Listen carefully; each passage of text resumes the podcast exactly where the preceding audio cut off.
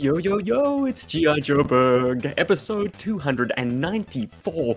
My goodness, we are closing in on 300. If that even means anything. My name is Steve. The title of this episode is Bug Hunting and the Thunder Wave. That is a very mystifying title. It even mystified my fellow co hosts. So, if you are in the dark, don't worry, step inside. We'll uh, elucidate on it. But yes, as I say, my name is Steve. I'm joined, as always, by the usual suspects. It's Paul, Deadly Pencils. Berg, berg, berg, berg, berg, berg, berg, berg. Decepticons superior to Autobots. What's up, everybody? Well, there's a big hint right there. And the love and scoopful, it's Rob. Thunder! Doom! Wave! Sorry, wave. Thunder wave. How's it? Rob, what is the Thunder Under Wave? shock. oh my god, I it's it's something absolutely crazy and I think as you said uh, privately this is re- we really getting to start you to like dreadnoks, Rob. All right, all right. Let's let's put everyone out of their misery. Yes, today on GI Joburg, we are going to sink our teeth into the latest announcement that there is going to be another Transformers X GI Joe collaboration, the Thunder Machine and Soundwave. We call it the Thunder Wave. Sound machine. I, I see why you went to Thunder Wave. That's much cooler. It's a cool artwork, eh? Both of It's them, all right. Yeah, yeah, yeah. Oh, I like not, them. not I- too I shabby they- at all. Uh, look, let me not In- downplay it. The the boxes in on these things are hindsight, this amazing. makes perfect sense. I don't know why, but because like the coloring is just so spot on. Like the Thunder Machine, you know, blue and red, and then you know, Soundwave, blue and red. I mean, it, it just it makes so much sense. I think Huh. it's it's it's really cool. Rob, my goodness, are you being won over by this collaboration? I thought you were the Apparently hardest to sell. Because let's let's let's just put things in perspective. Out of the three of us, I'd say you and Paul are vying for biggest fanboys of Soundwave. Hell However, yeah. Paul is also a fan of the Dreadnoks, whereas you, Rob, are not. But you are Absolutely in not. possession of the masterpiece Soundwave, and Paul is not. So, hmm, I don't Rub it know. in. I- to- well, to- to- I do own a Thunder Machine too, so I mean, I could Oh, I could smash these together if I wanted to. yeah. yeah, do, do what we used to like imagine we were doing with our toys, anyways, and like have one robot in its transformed robot mode, and then another in the vehicle mode, and just kind of like squint our eyes, and So then much easier.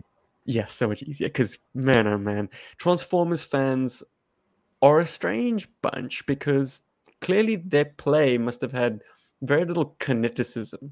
Because every time you need to bloody well move from one mode to the next, it's like pause, stop the game. I gotta transform my robot. Pulls, transforming time.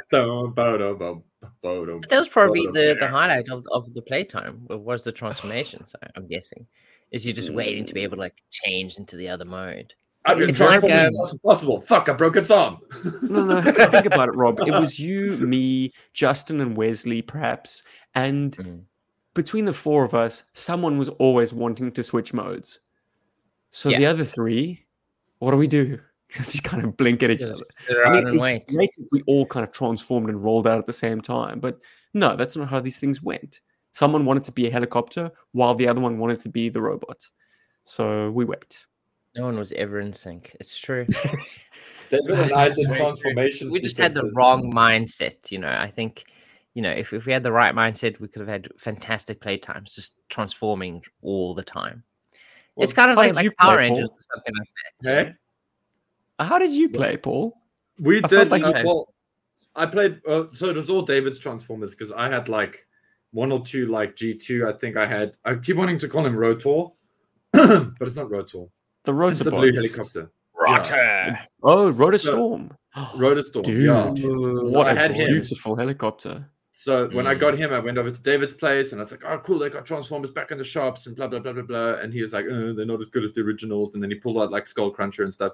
Anyway, we did start playing Transformers, but we would do it like transformation sequence, like Super Sentai or Tokusatsu kind of thing. So it'd be like, "My animal mode is not beating you. I will use my," and then he would transform into the robot, and then we'd like both together. so, Yeah, it's, it's And, like I uh, was just saying, like Power Rangers. You know, like we we aren't powerful enough in our current form. We have to transform. So they escalate together. Well, yeah, no. My recollection of our Transformers games were pretty scrappy. Like everyone was, it was a free for all. We had bots up against vehicles, and then switching, you know, switching roles basically. Like the jet that was attacking from the sky would become a robot and want to punch the Autobots. Then the Autobot would drive, you know, transform into the car, Drive and away. it, and then smash the Decepticon. So yeah, it was it was messy, but it was always hampered by these kind of like forced breaks. Getting back to Thunderwave, thunder. This no doubt is a slightly higher price point. It- certainly in Australia, it's uh, retailing a little bit higher than the other two. Though I seem to recall the introductory prices of Megatron and uh, well, obviously Bumble, Bumble Striker and Mega Hiss have come down significantly in price. Um, this is retailing at 200 Australian dollars at the moment on pre-order. Um, and I suspect it will come down, but it's easy to explain why. It's a more deluxe offering. You're getting two carded figures as opposed to just one.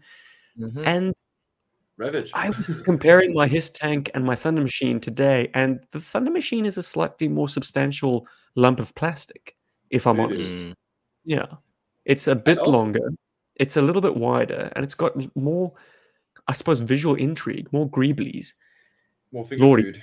I mean, I want to criticize now. Like, we cannot keep placing the sort of 1985 design team on a pedestal when they included something as frail as the Thunder Machine's fr- front grille.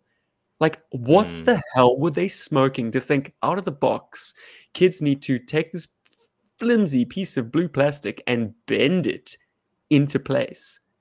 Oh, Show me They it. everybody's doing trusted that the, the kids had, had, you know, parents that would help them. Even So- so, it's impossible to not stress that plastic. Like it's a ridiculous design uh, feature. So Anyway, just quickly on the beefed on it the up pricing. on the the Thunderwave. Yeah, it's much better here. So, so a quick update, like on the pricing. As of today, on Big Bad Toy Store, Transformers, or let's just call it the Mega Hiss, is going for eighty nine dollars, and Hmm. this uh, is going for ninety nine dollars ninety nine. So it's a whole ten dollars more than the Mega Yeah. Hiss. But that, that still makes sense it's not- because That expensive if you've been buying these, yeah. no, I mean it still makes Yeah. sense for it to be slightly more expensive. I mean, there are two figures, a, a, a cat. Um, yeah, I, th- I think it's And- com- it's priced accurately to what they've released before in this range. Yeah, because comparatively, um, leader class transformers or studio series transformers uh, tend to go between forty and sixty dollars. I Whoa. think old, yeah, I think the Dinobots, the eighty-six Studio Dinobot stuff, is about like sixty dollars, fifty-nine dollars. Okay, so you're saying we are actually paying for the figures; that they're not just in there. Yeah, we are paying for the know, figures, definitely. there's ten dollars And for you, ten dollars for you, and and you know ten dollars for you. Okay, The this real is question G.I. Joe, is- GI Joe podcast, and we're going to address the figures in at length. But let's Absolutely. let's talk about the bots first. There are not one but two of them, and I just want to give my observations and, and feel free to jump in as and when you guys want to. But Mhm. we're probably dealing with clicky clacky plastic tires, which is a departure from the Thunder Machine. But that's I mean, rubber tires on a transformer has you know that, that that's mythical. That's like G1 era. So kiss kiss your rubber tires goodbye. I was very intrigued by the hinge, the apparent hinge on the chest of Soundwave. So that led me to say, I think off air to you guys, or maybe it was the uh, my Australian Joe Bros. um, uh, I've reasoned that the, the chest probably opens up, which then led me to think, well, then surely Ravage transforms into a cassette tape. And man. yes, it has been confirmed by a Hasbro Pulse press release that yes, Ravage will convert into cassette mode. Oh, Well, that's good. You can't have a sound wave that doesn't have the ability to put at least a tape inside him. I well, mean, you say that. defeats the point. Wait, no, they cannot have made a sound wave that doesn't do that. That's ridiculous. no, you're probably right. Oh, look, there was that one that I think was a an actual MP3 player. So I think Oh, that okay. Well, then that, that's you know that's okay. I have a But yeah, even in the got a- core class, hey Paul, does that one accept tapes? Yes, it's got a little tape. It's Oh, magical. I love this little guy.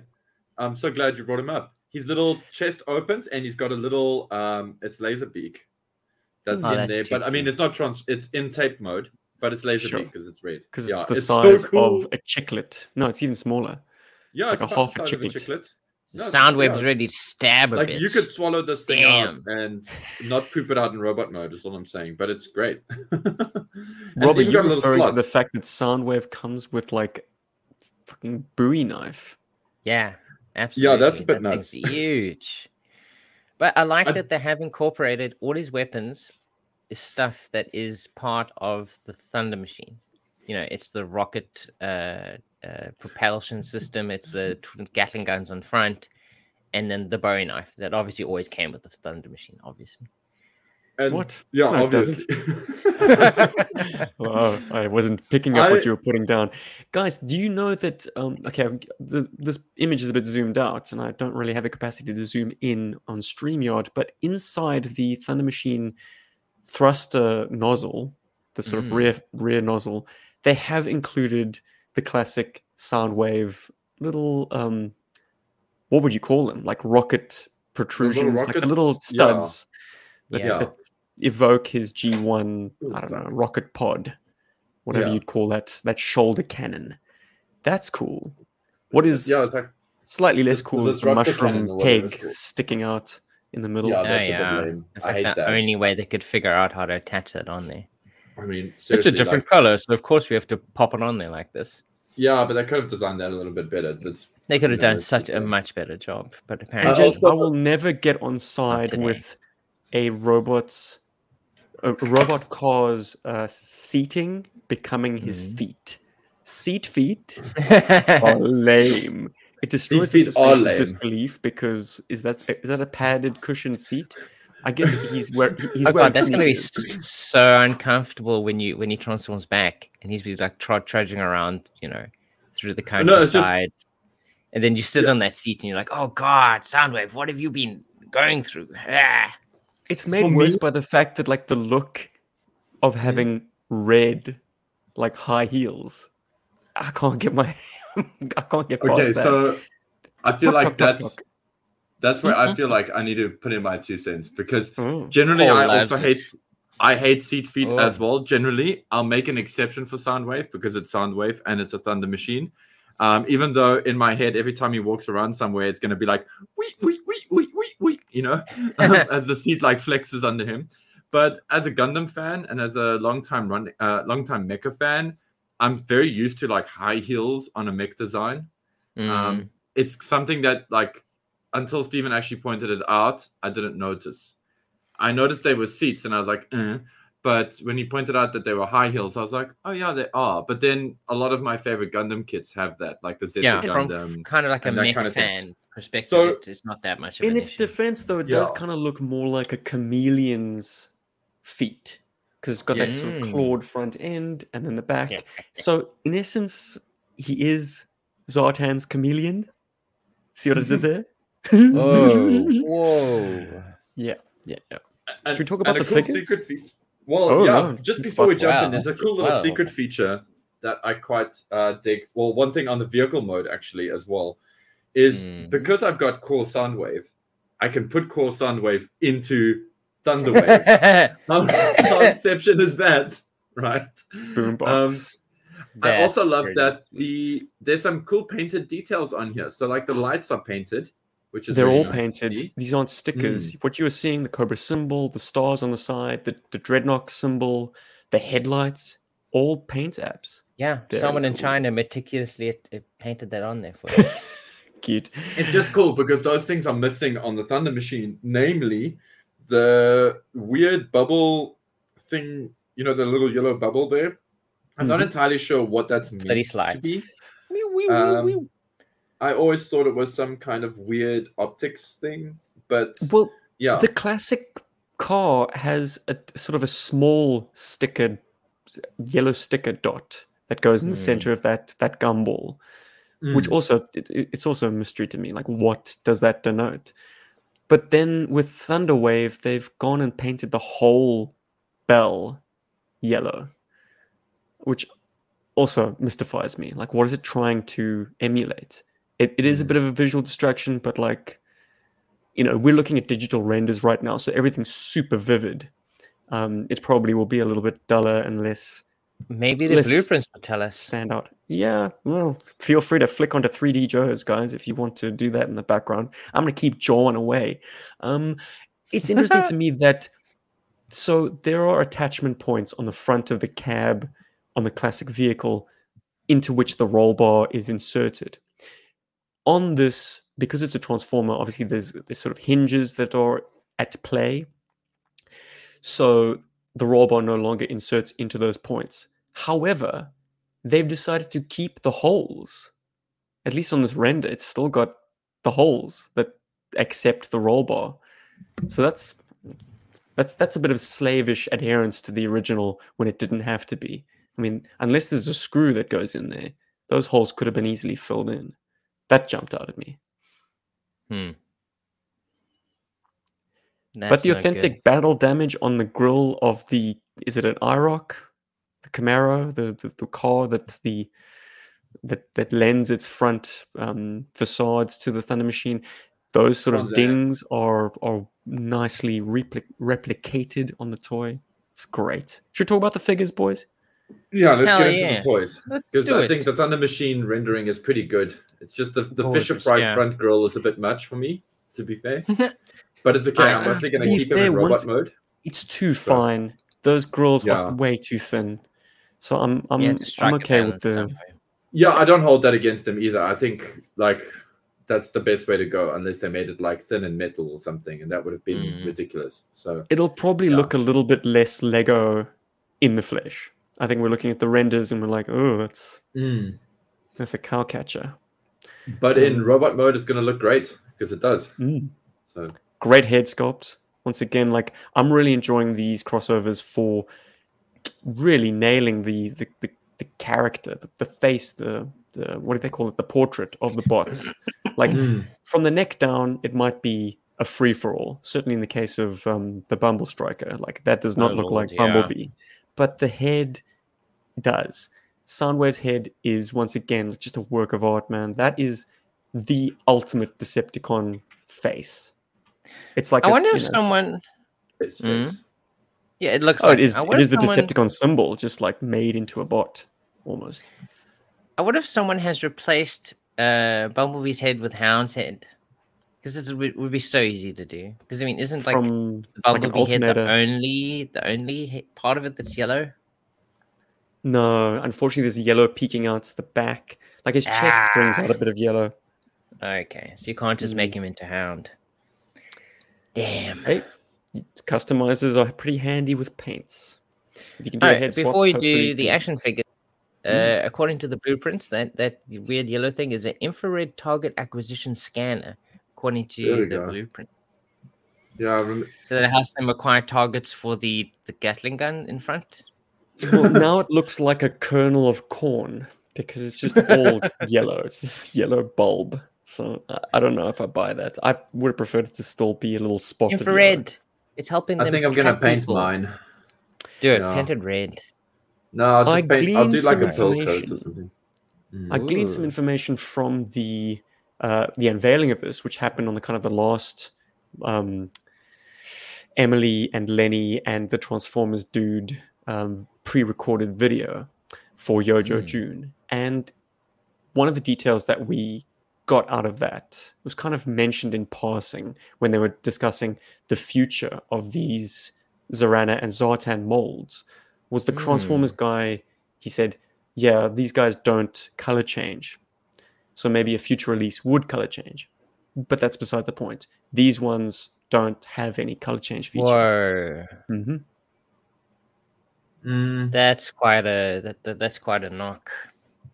I wonder if so um, cruel rob so cruel I wonder if Zartan's uh, leg pads will come or will be removable.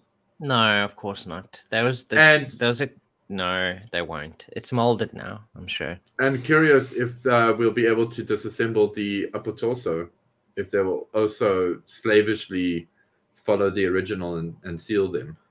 surely not I'm I'm guessing they won't. It would be stupid, but then you know you, you never know. I also see they made Zarana's backpack black. Uh, Mhm. wasn't it? It's previously Weird red. choice. So Um, Yeah. the accessories for Zartan, it's it's a gun and it's Ravage. Is that it? Does Yeah. he come with more accessories? R- Really? I- That's it. He doesn't come with his full Backpack? backpack with with the And Jesus. the oh yeah, Jesus it's got. Jesus face. Yeah. Mhm. Oh, does he still? Okay, so he does come with all his original accessories. I hope Steve shows the back of the robot mode at some point in this podcast. but you're gonna have Oh. to because there's an interesting Yeah. talking point about Zarana. So Okay, well there oh, we that's go. cool. He's wearing Um, the Jesus face in this shot. exactly. he, he's going to need the power of Christ to protect him from that turbine. he looks so awkward, like. mm. Okay, so Zarana, new face sculpt. She's got her Mhm. version two hairpiece. Uh, by that I mean the no earrings version hair.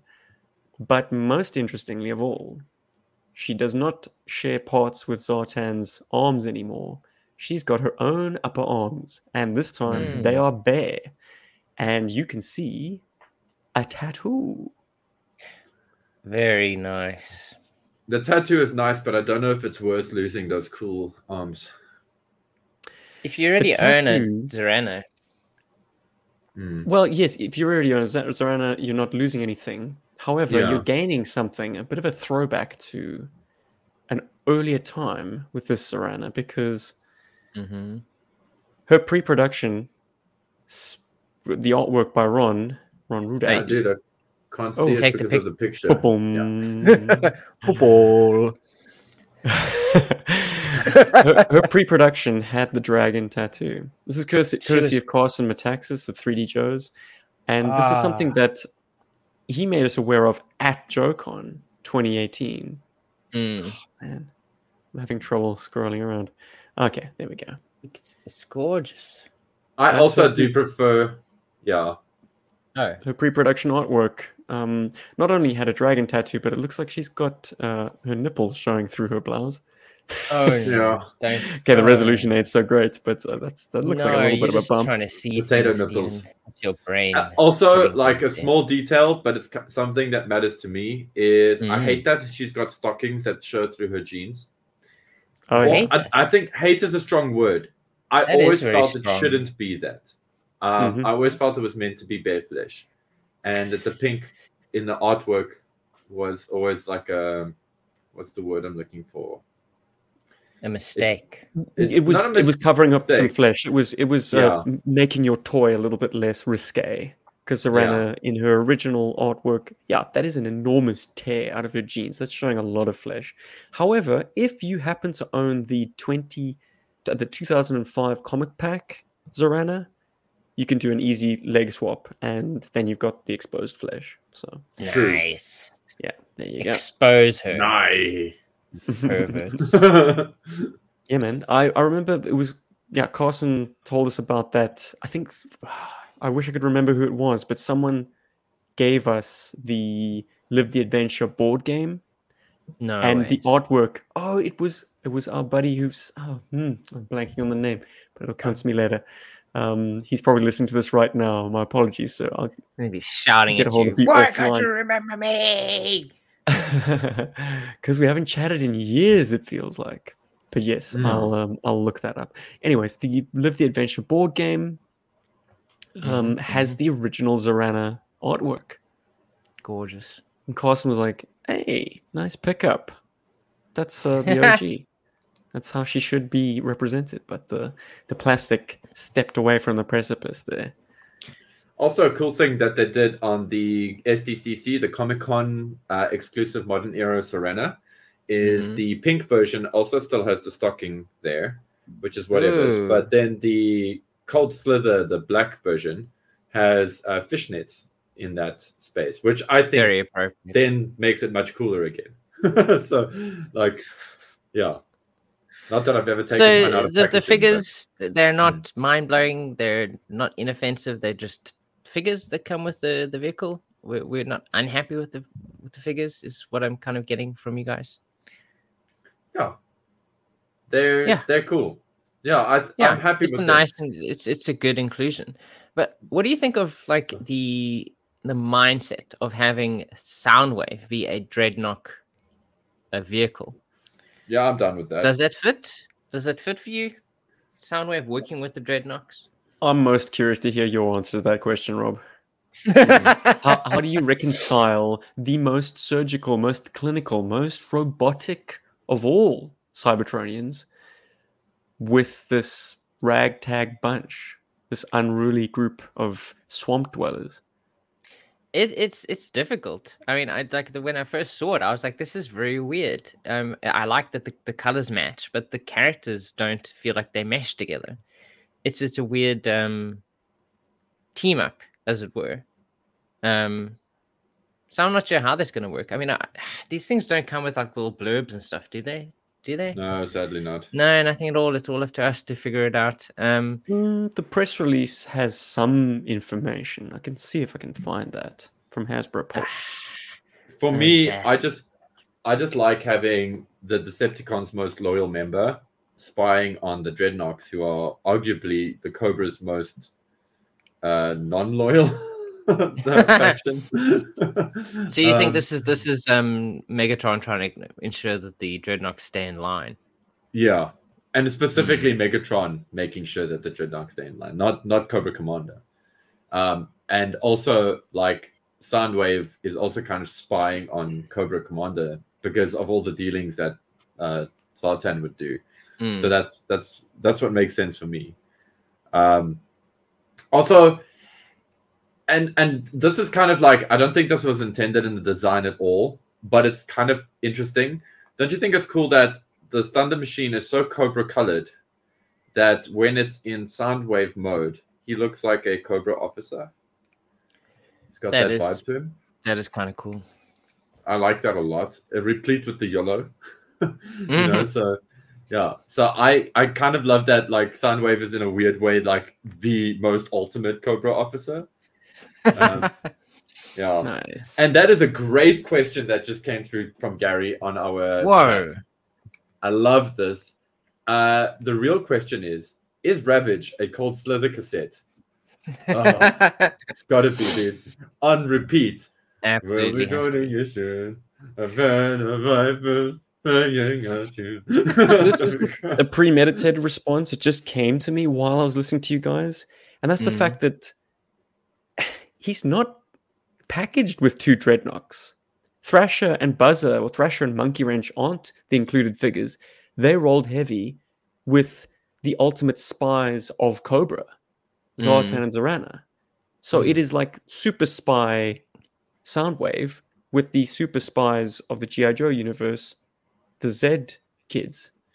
That's cool, actually. I know, The I Z-Force. He just happens to be in a Dreadnok vehicle mode, but that's to Mm. better blend in with, you know, the local denizens. But he's actually on a very top secret mission that uh, only Zartan and Zarana know about. So, like, yeah, Yeah. it's, it's the perfect marriage of the, the, the super spies, basically. So And who's yeah, the most it sneakiest of does- all? It's got to be Ravage. My God, he's articulated, isn't he? Looks like He ball jointed um, absolutely beautiful. upper joints and uh, swivel lower joints, and then swivel at the ankles. Amazing. Yes, like Must the little pause there. But I now that you pointed love- it out, mm, Yeah. mm, Rob, mm. Robbie, go for it. Bro.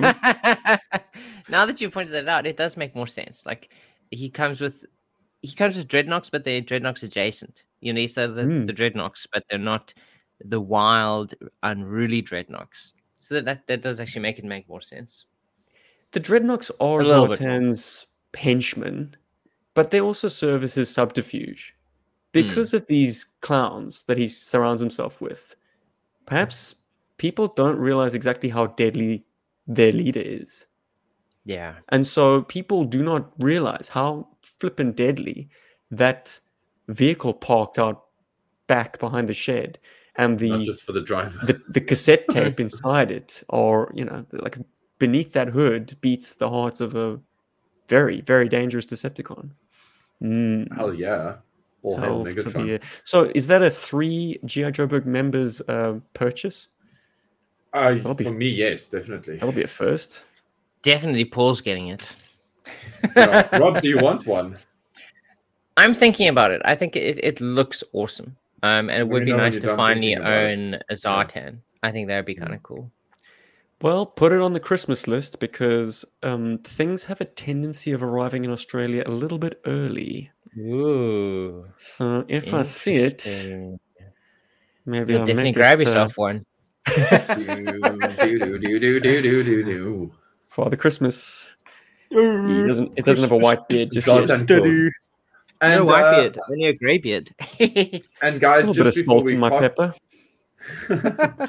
before we cartwheel out of this topic into the next, um, does do you guys have an issue with uh, Ravage being blue? nah, it's it's Hmm. appropriate to the color scheme they got, that they got going. I didn't even think about it. I, I I had forgotten that he was originally pink. what a troll. Um, only now that you've you, mentioned it does it bother Yeah. me. But this does serve to differentiate it from the SDCC release of Ravage, which did not transform. Yeah. Mm. This, I think, makes use of the same chain. I mean, it'd be stupid of them to remold the chain. That's that's neither Yeah. here nor there. But the the bot itself is a completely new build. So maybe it's to divorce him from that. Maybe they're gonna do the Some kind of same. Ravage in black later in like a tape pack. So you Maybe get we'll black get a Laserbeak and rumble and stuff as There well, you and frenzy and all that. So, Mhm. which would be great. Amazing. Um, I'll, I'll sign up for that. Cool. I think my last question to you, gents, is: Is this the final? Is this the swan song of the Transformers X GI Joe experiment, or is this a positive sign of more in the pipeline? I'm gonna say it is because every time we say it is, they release a new one. I'm trying Yeah, to cheat the system. The words from on high, Emily, um, head of GI Joe marketing, is that the O-ring GI Joe line is at rest, which is corporate speak for saying don't expect any any more action. um, That's in your- sad. I mean, th- th- they've hit. I, I- think they've with all three of them. They've done something really cool with all three. Yes, they kind of there was you know um I suppose like stumbling blocks with the first one, um you know with um compatib- compatibility and stuff. But I think in general they've done a really good job in in creating GI Joe vehicles that are Transformers, and why stop now? Keep going. But it I, the mo- the amount of time between each release is quite long. So I don't I don't see how you could get keep getting steam going with these things and get keep getting keep getting people to buy them. I guess. I think- interest in them. I think Steve's right in that that is definitely marketing speak for for um we're putting it you know we're shutting that putting a down. pen in it. But also, there's the whole end of the Transformers movie um, credit, the post credit scene Oh, of wow. a movie I haven't seen yet. Ooh. And something tells me that we've got all of these Transformers. We got Megatron, we got the Mega Hiss, we got Bumble Yeah. Striker, and we've got the Mhm. Thunderwave. But no, Very nice. You heard it here on Optimus. GI Joburg. So like we don't have any Optim Havoc, Havoc Prime. Um, it feels like that's what this is leading up to. They started Yeah. strong with Megatron. We've now gotten two very important supporting characters. Where's Prime? They've got to Yeah. do Yeah. Prime. It's, There has to be a, at least a fourth one. I mean, to round it out. there has to I be at least a already Prime. designed. If yeah. you if you're doing any Transformers line, you start with Prime. Exactly. So yeah, they went with the bad guy first, Megatron. So, so I odd. think, so I think we're not going to see the end of this line, um, Mhm. but rather we're going to see kind of. I, I've got a feeling we might see these same vehicles re-released with like a more modern era style figure to go with them when Whoa. the movies come out, when the when the GI Joe Transformer movie comes out, and that will come out with uh, with Optimus because I'm pretty sure they've designed an Optimus and he's somewhere there in the archive. And Whoa. they they, probably Well, this- started with Optimus, I'm and they were like, have. "We need to build to this because Optimus Yeah. 'Cause Prime it's so transforming cool. into a whale. That's that's a bit of a stretch." It's- yeah, into a flag. we'll just take a while to Kickstarter it. Build that. Cool. Well, we'll Oh, continue yeah. this conversation in 2027 or whenever that movie comes out. Yeah. Uh, if there's still a world by that point. Well, I mean, you know- then, boys. Trans. Well, trans. Uh, okay. Damn it. No. Transition. God damn. Please.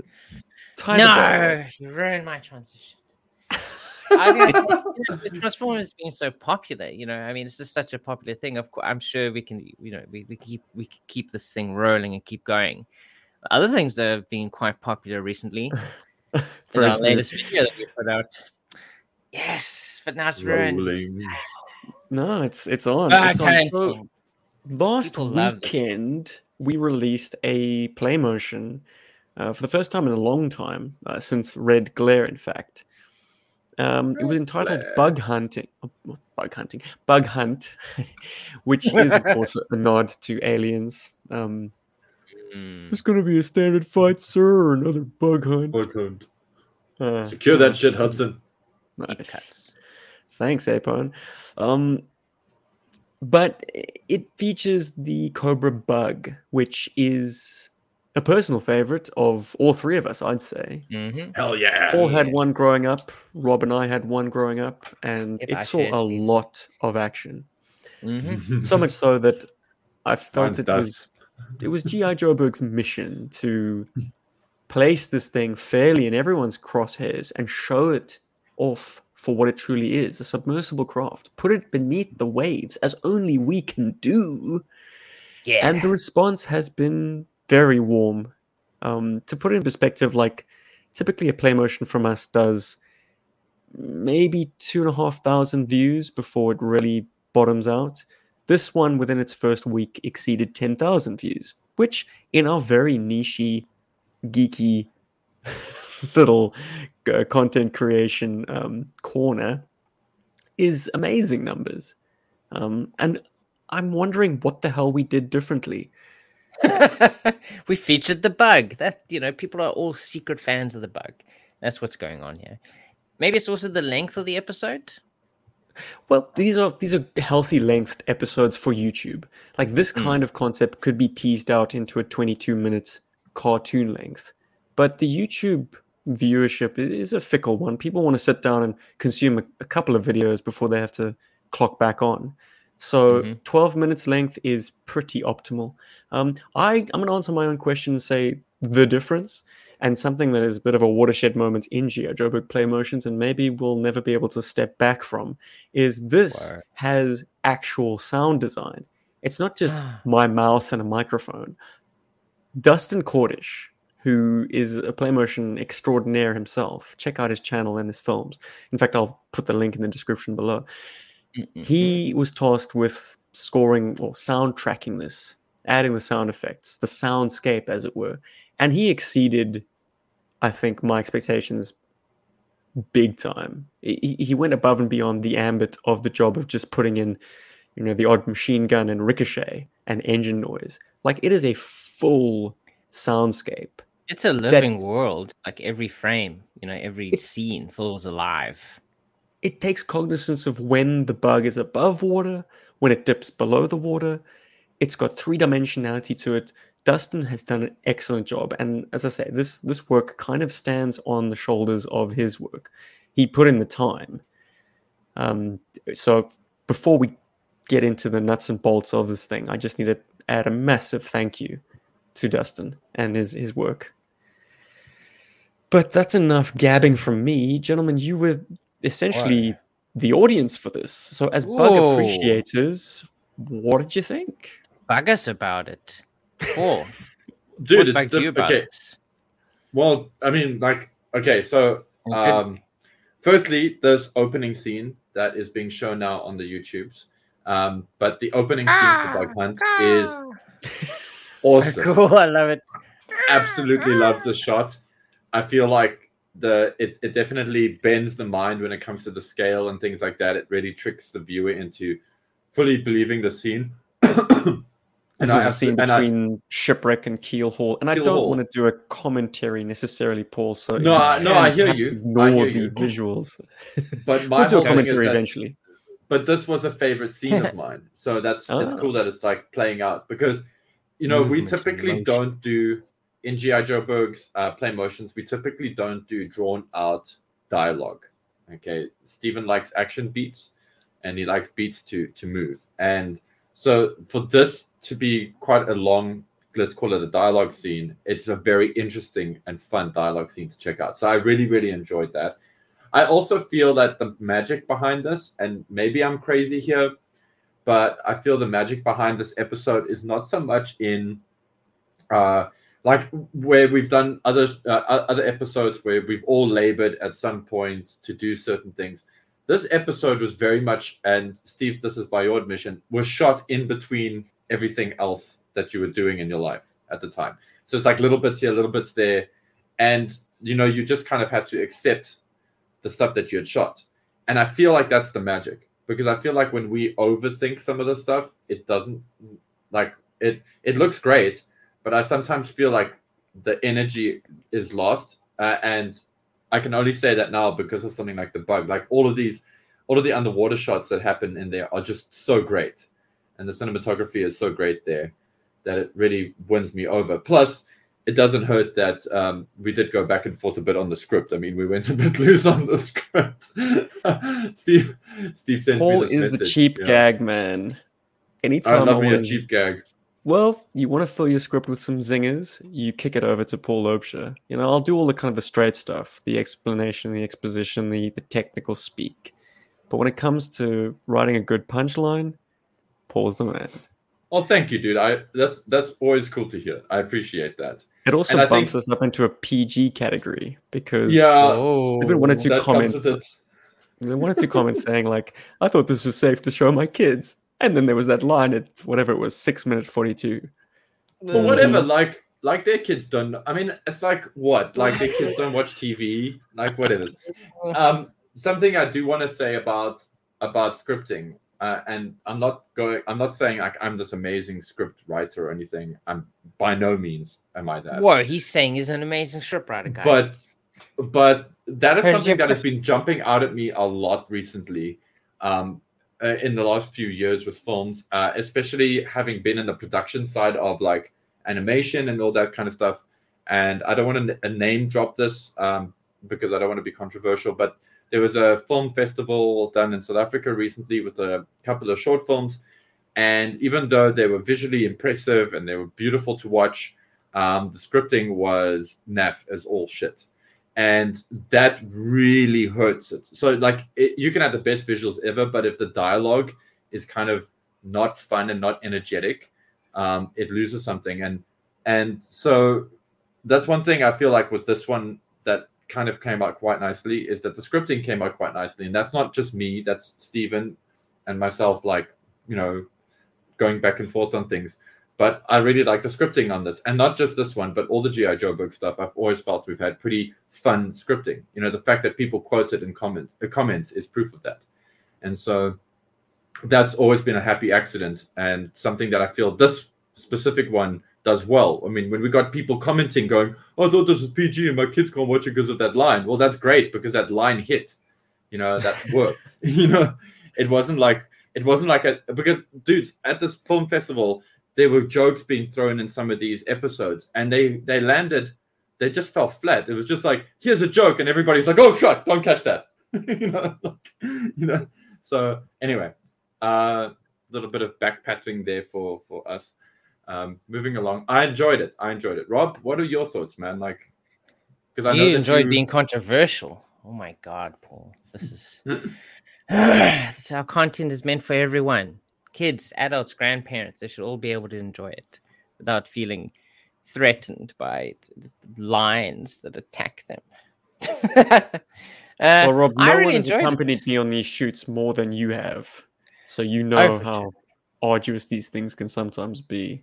In fact, all these locations I think you've been to, except I maybe think I've been maybe to one not of those locations. Hermanus. Um, Not the Hermanus. I've never accompanied you guys to Hermanus. hmm. Never, never. But Well, um, the, the significance of Hermanus, if I may just just add that Oh, please into the mix, is this is my childhood bug, and it's being played with in the same lagoon, in the same uh, rock pool, as I played with it as a child on my family vacation. So it it has enormous nostalgic significance for me to to go back to that same spot this time, thirty years later, and play with my toy, it my same toy. yeah, reenact something from your childhood for for the you know the interwebs, as it were. and There's a, myself. my own posterity. This And is- for yourself too. This is I Muizenberg, by the way. Yeah, I was gonna say, I was gonna actually ask, isn't this Muizenberg? Because uh, I've been What- there and I recognize some of that. So Here's a peek behind the magic of the, the filmmaking. You never see the bug and the whale in the same space because they were shot on different days in completely different locations. This is the limitation of having to do this on my own. Sadly, I mean, there's the height of the Christmas period. Paul had gone home. Rob, you were probably with family. Like, there was no ways I could kind of. And also, I was very much under the pump of family obligations. So, like, literally, if I could sneak 45 minutes of the family beach day to tear off to a rock pool and do this, I would have to. It, there was no ways I could call in a friend. There was n- n- no scope for that kind of planning. So the the trade off is you never see the two vehicles in the same frame, which is and there I think is some of the magic. Really? Magic. Yeah, Do you agree, I Rob? feel, Cooler. I, I, I, I would have loved to see them fighting each other, but I mean, the thing is, like through editing, you don't even realize. But yeah, I was gonna Paul- how do you say feel about it, this? It's got the Jaws effect, man. It's like you don't see the shark, you feel the shark's presence. I feel Mm, like that is in here. Like you, you know, you got this great shot. You got some amazing shots of the whale doing its thing, and now you don't have the bug to distract it. You just know stuff's going down. It tells a story. It gives the view, uh, fills the viewer's imagination with something, whether they are aware of it or not. And then when you've got the bug going in here, then you know that stuff's going on above it. I, I just that's how I felt it was. Maybe I'm just too lenient on things like that, but for me, that that was the, the part of the magic is that you don't see them in the same scene. Uh, perhaps if they were in the same scene, I know it would have been done magically, and I'd be proven wrong. But that's just something. I also, and this is a complete side note, but there's a great little um, feature. If you guys watch this uh, video, there's a great feature to the bug that's kind of its secret feature, and Steve shows it off beautifully in this play motion. Is when you submerge uh, submerge the bug under the water, and then you let it go, and it kind of comes up naturally, and it doesn't, you know, it it doesn't list. It's it's really cool to see it like coming up to the surface. That Your I- your I- bug rolls onto its back, as I recall. I Yeah, remember mine is a filming, filming the review with your one, and I was like, "Why? Why does it keep rolling over? Bloody hell!" So, So it's, it's yeah, letting don't know. water in somehow. This is sort of in an awkward position. Gotta fix Yeah, it. fortunately, my childhood one does do this very magical, like realistic rise to the surface. What's the Action Force European version? It's from Greece. Yes, They made them better in. Greece.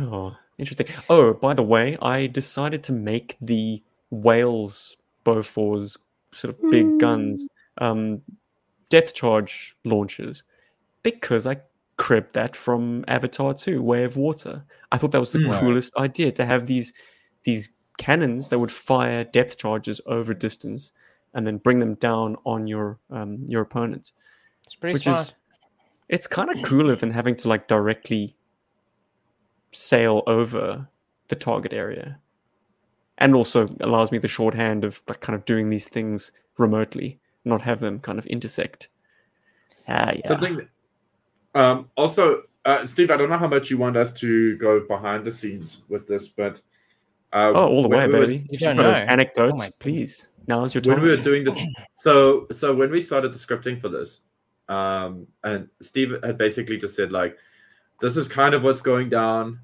Uh, would you mind coming up with some like spice for the script and stuff?" And and and at that point there was like no script. It's just like throw out some ideas, whatever's blue sky. So I had this completely different vision of how this was going down. Um, Hmm.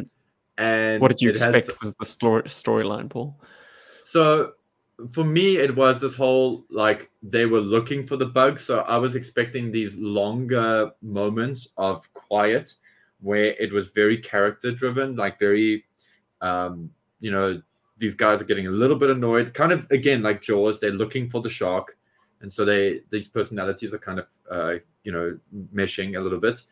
And then uh, when it got to the actual bug, uh, in my mind somehow I imagine that the team managed to get into the bug.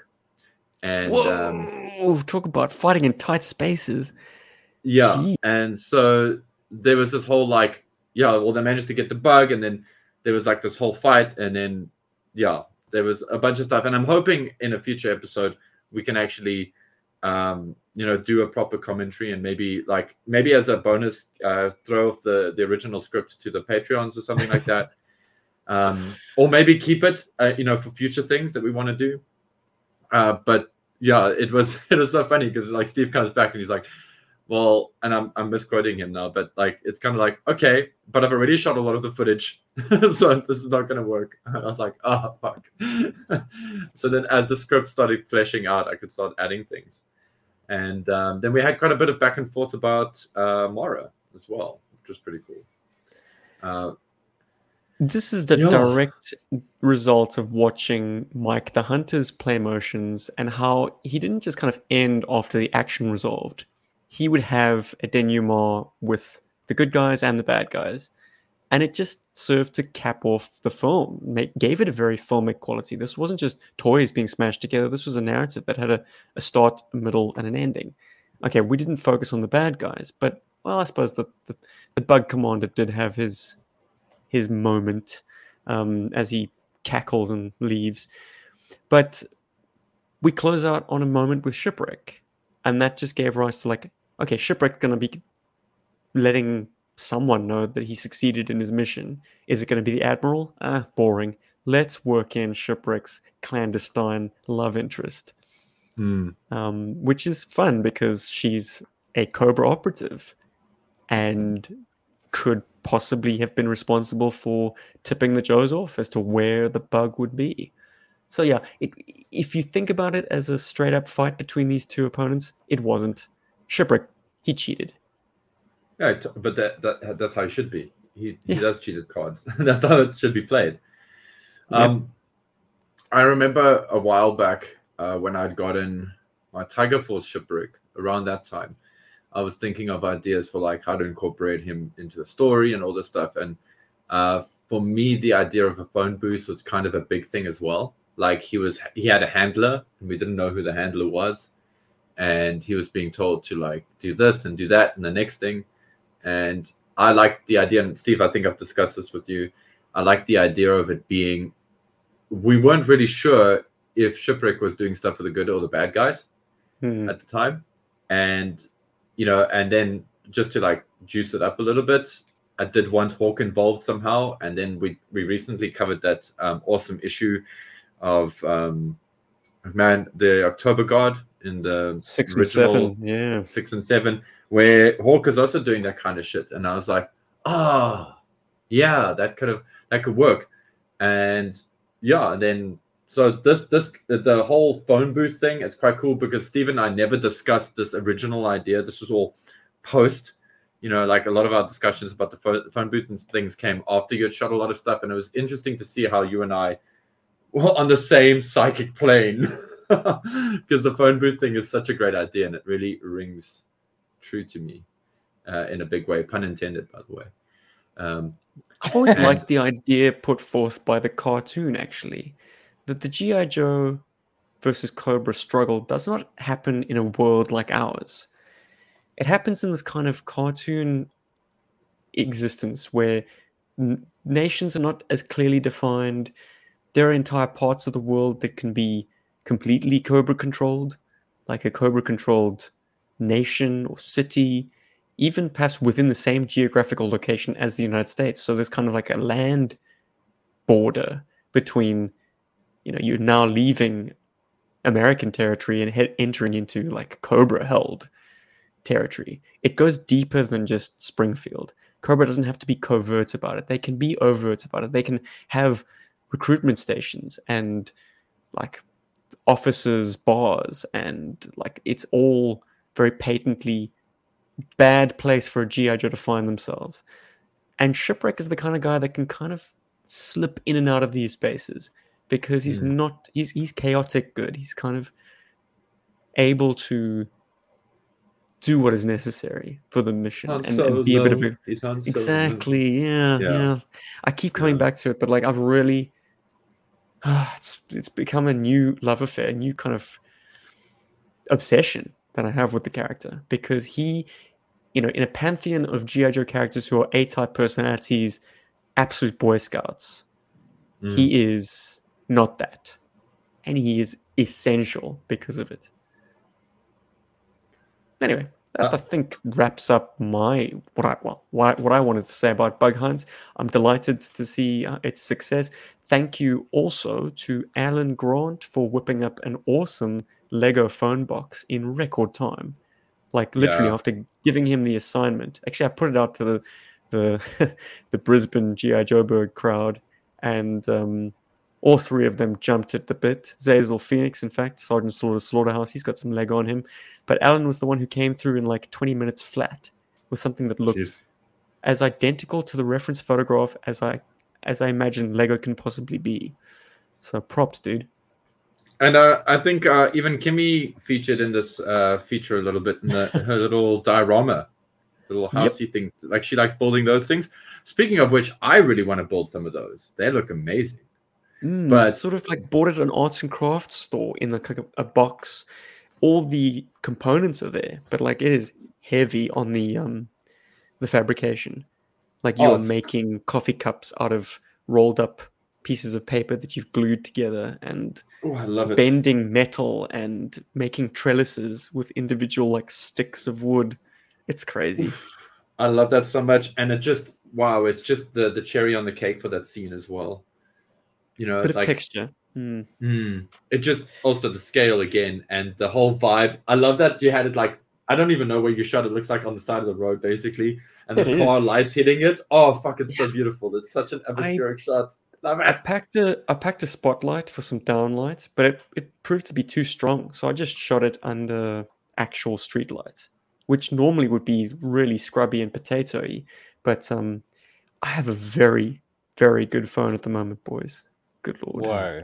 Yeah.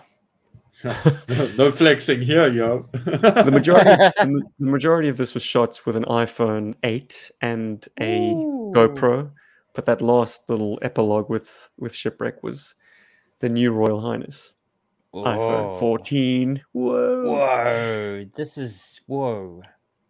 and uh, Apple, please sponsor us. and also, Steve, like, uh, uh, and and I mean, I know I normally do this whenever we do some kind of commentary or something. So I'm Yeah. sorry. I know it makes you feel a bit awkward, but um, again, like, kudos to your eye and the way you compose a lot of the shots. I really love that. They're really beautiful shots. They really take you into a whole new world. That um, phone booth shot is also one of my favorites. Um, never mind in in the in the episode, but in the whole pantheon of the GI Joburg productions, um, should we say? Uh, because it just has a lot of texture and a lot of depth, and I really th- uh, it's really cool to see you do stuff like that. It's always a surprise, and I think that's another thing people liked is like they you know we we're seeing the skills of these productions, or should I say, the value of these productions grow, but within their own space and like the dramatic angles and the interesting little things that happen in these episodes is great. And so yeah, so that's a compliment to you, my dude. Um, you you kicked ass. Your your eye was really good here. You made some great decisions. You have good Sure. eyes. Yeah. well, thanks all around, guys. Like, I, I'm just playing with my toys, to be honest.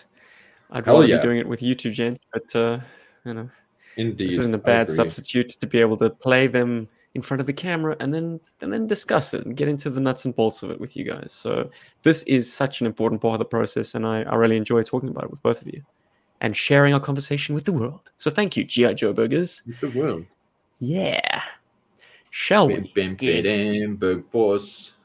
Shall we talk about some comic books? Oh no, cartoons. We're doing some Cartoons. cartoons Cartoons? this week. Whoa. We have undertaken to read the classic cart- comic book series from issue one and also from issue 300 and meet somewhere in the middle. But we're also watching the cartoon series from, Yay. I suppose, the beginning of the syndicated show and also watching the end of G.I. Joe in animation, which happened to be the 2010 2011 G.I. Joe Renegades series. So I would like to ask you two gentlemen, which of these two episodes would you like to discuss first? On the slab, we have the classic Sunbow animation uh, episode entitled Cobra's Creatures. and in the Renegades camp, we've got Busted. Wow, do we want to eat vegetables or shit first? I don't know. Oh, Rob. Yes, Oh, here I we was go. Like, I was like, all means, Rob, I want to. speaking- I want you to eat shit first. Eat it. we s- we spoke we spoke about the merits of having a non A type character in the play motion, and that's why I feel like Renegade should be the first one we speak because we have some non A type and A type character um, types going up against each other, so to speak, or rubbing off against each other in that episode. So I feel like Rubbing it's against each good other. My goodness. Okay, so what is it? Let's go to jail, Episode guys. eight. Is it episode Yeah. eight? Episode eight of Uh, Renegades Busted. Rob, what happened in this episode, man? Oh my goodness! So the GI Joes are, are trying to fix their van because apparently, you know, use proprietary uh, technology to keep Apple it van. working. uh, Apple van, Ivan. and they get busted along with Not the, the Russian. people that. that Sorry. Carry on. they get they get busted along with the the people they're trying to buy these parts from. Um, and unfortunately, Duke is a, is a little slow tonight, and uh, he gets captured and put sent to jail. And uh, the rest of the Joes kind of have to like get him out because he's such a you know an idiot. Uh, But it's not it- just any jail. it's not just any jail. It's like uh, it's just like Fight Club jail. Fight jail. The warden has to force people to fight each other. So he makes money over the internet, and yeah, they they send Roadblock in. They purposely put him in jail. Um, also, Snake Eyes were very slow in this episode. I, I don't know what happened there, but yeah, eventually uh Flint and Lady Jaye finally get to like have you know like words or be in the same scene as the the Joes. They catch up to them, um, but they manage to get away once again. Um, and we get to see a dog, so that was cool. They introduced Martin Junkyard into Renegades, I guess. Mm, do they? Isn't Nah, it Law and Order? well, it could be Law and Order, I guess, but he's not an MP. That's the, you know, he's just a, a Ah, regular very good. just a Yeah, police officer. But yeah, um, he, he does at one point confront the warden, the corrupt warden, and say, Mm. "Some of us still believe in law and order," which is a bit of a hit, heavy-handed hint to who. If you are a file card aficionado, you would have known every time they refer to him as Levine that yes, his surname is Levine. on the Yeah, file okay, so they were just doing it wrong. It's they- law, everybody. This is a trope uh, that I find uh, that I actually forgot about, but uh, having watched um, some James Bond movies recently, I see it's a bit of a James Bond trope. Um, Oh, to to announce the title of the movie in the film. oh Uh, yeah, yeah, that, that's the best moment ever. yeah. So Mr. Shit Bond, you will have to learn to live and let die. exactly, you know, and uh, like that's this is definitely like a recurring theme in the Renegade stuff. They definitely, but with Joe names, not with uh, titles. I mean, it's not like Titles. yeah. Um, yeah, I don't know. This episode is just rubbish. I, I I really didn't enjoy it at all. Like they just get they get thrown into jail for no reason whatsoever. It's like how do did you how It's the And Snake it's an Eyes indictment. doesn't really help them. Like he doesn't explain himself. Obviously, he can't, but he can't coordinate what's happening quick enough to be able to get all of the Joes out. He can only help them like one at a time. Um, yeah, he's, he's kind of useless in this episode. In I thought it was an indictment on the American police system, but maybe a few Yeah. years too this episode, boys. I- I'm- messaging. You quite like it. Okay, well, I'm glad I- someone does. I did. I, it- I because it was a liked f- it was pretty fresh to me. Like Mm. if you're gonna do a GI Joe on the run episode, putting them in jail is great. and Mm. it's not a cobra I- prison necessarily like they can't like they can't go ham on the gods because these are still good guys um it's not and there was some cute little nods too but yeah this was an interesting circumstance to see gi joe operate to have to actually infiltrate a correctional facility and they task scarlet with it initially she Which plays you think is going to be like the you know she's she's the spy. It's going to be really easy for her. I may have uh, taken my camera, they- but they they- didn't get the camera in my earrings. Shade plays this bumbling attorney who can't remember what firm she's from. Like, why has Scarlett suddenly become inept at undercover work? It, it, it, it was bizarre to me that Sure. she couldn't pull off this role, not even barely adequately. Um, but then she she redeems herself by playing like trailer trash, complete with like Mm. a heavily pregnant belly, which Yeah.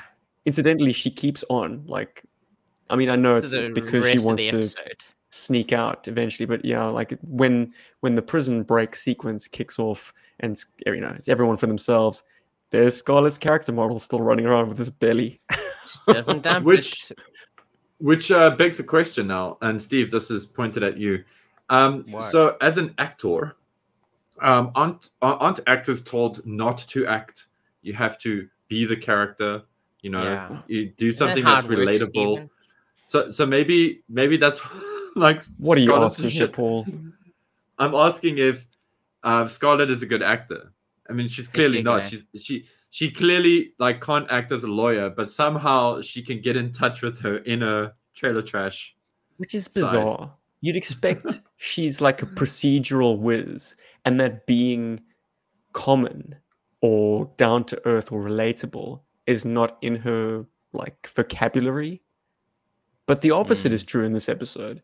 She totally fumbles being an attorney and and having any kind of decorum. She like is panicking when being asked by the kind of receptionist at the the prison like who are you here to see who do you represent what's the name of your firm i need to see some id and then again with the um the other character that she tries to fool with that guy's anyway she is able to inhabit that trailer trash you know persona really well. Like so either Very she's well. a really like Makes she really most. hates law and order, or she really hates LA law, but she loves watching Ricki Lake.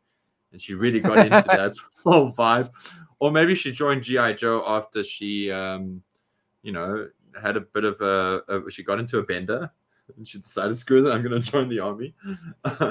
and uh I don't I just felt that was so weird because even though, like as you're talking about it, like how poorly she acts as a lawyer, I was like, oh yeah. And then she takes on the role of trailer trash so well. I hate to say it like that, but I mean she was trying to be trash and the whole thing.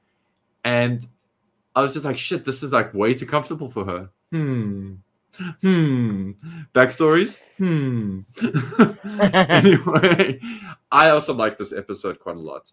I felt like it I felt like for a cartoon, it was it was great, and that it was kind of you know um, what's the word? Like it was self-contained, which was great. It would have also been a pretty good script for an early, let's say, early two thousands John Cena movie. Uh, You Mm, know, totally yeah, yeah. I think it could have been fun. Uh, maybe even a blockbuster '90s movie. Uh, so, yeah, I I enjoyed it. I I enjoyed that tunnel rat was tunnel ratting.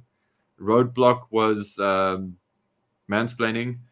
It was good. roadblock was fighting duke in the arena of sport of did you guys sport. catch that like Yes. Yeah. the, ward, the warden or, or someone one of his heavies throws duke in and he's like put him in the arena of sport which of course is a nod to the adventures of gi joe the first miniseries Yeah. Exactly.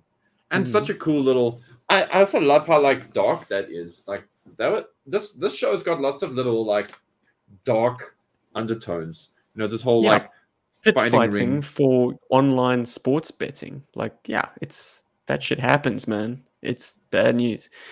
Um, did you guys also notice that in addition to there always being this kind of Asian flute sting for Snake Eyes, which persists in this episode as well, they've now they've now got this like Spanish guitar and caracas um, or maracas uh, for for Lady Jaye. Lady Jaye. No. Ding. I mean, okay, it's it's pretty Sueño. basic bitch coding. I mean, let's forgive it. It it was 2010, guys. It's it was Yeah. yeah. time. Yeah. It was pretty straightforward com- composition, I guess. You know, it's like, oh, you when you see a character, we need a theme for the character. Let's, let's just, you know. But I think, uh, What do you guys think of Lady Jaye being reset as a Latinx? mm, Um. I think it, it it kind of makes sense in in the way that there is kind of like this stereotype of um Latin families being very close, being very big families. I think, um, and she does have come. From, I mean, her characters always come from a background having a very big family and being like the. Has she has she, has she been characterized like the big sister who kind of takes care of the brothers? Was that a thing or or not? Oh wait, do you think of Scarlet? Scarlet, yeah. Oh, no. With Lady Jaye. Oh, not at all. Oh, no, oh wait, am I talking about? Oh shit, we're talking about Lady Jaye. Fuck, sorry. I really didn't pay attention to the episode. I really hated it. Oh, we're talking about Lady Oh, J. Sorry, Rob. Sorry, I wasn't Yeah, paying well- attention at all. I, I, I, I, I, oh, Lady Jaye. Um, I think that's fine. I think it's neither here nor there. I mean, it's, I suppose, you know, to get the cast to be more representative of America in general. I mean, you would probably have more Latin people in there. Um, so I, I don't mind the the the the, the changing of the character. Damn, I, I thought you meant Scarlet. That's why I was so confused. I It was a good uh, justification anyway.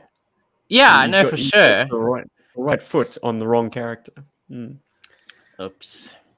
But Yeah, I anyway, like yeah, Lady you J guys being give an Latino. actual I'm going to take your think. argument and ada- adapt it to the current situation and say, yeah, like Lady Jaye is looking after her family, which extends Hmm. beyond duty. She is secretly looking out for Duke because she Yeah. believes in him.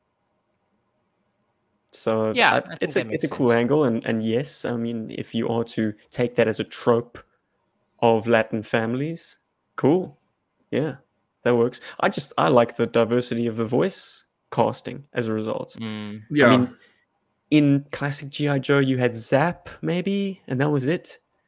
They didn't give Shipwreck a a Latin sounding uh, voice approach, and he's a even he Delgado. is it would- Yeah. exactly. But he's a very Big white Spanish. Delgado, so I guess he just he just inherited the surname. It's not necessarily um, kind of a indication of his, his race or his ethnic ethnic background. yeah, eth- ethnicity. I I personally like Lady Jaye being Latinx, um, but then I also like Lady Jaye having Irish origins. So I feel like Hmm. you got two very strong character backgrounds there, and it's weird to like replace one with the other for me. But I like I like having both. Like I like that Has two versions. Lady, of Lady Jaye. J's Irish lilt ever been portrayed though? I don't think it has.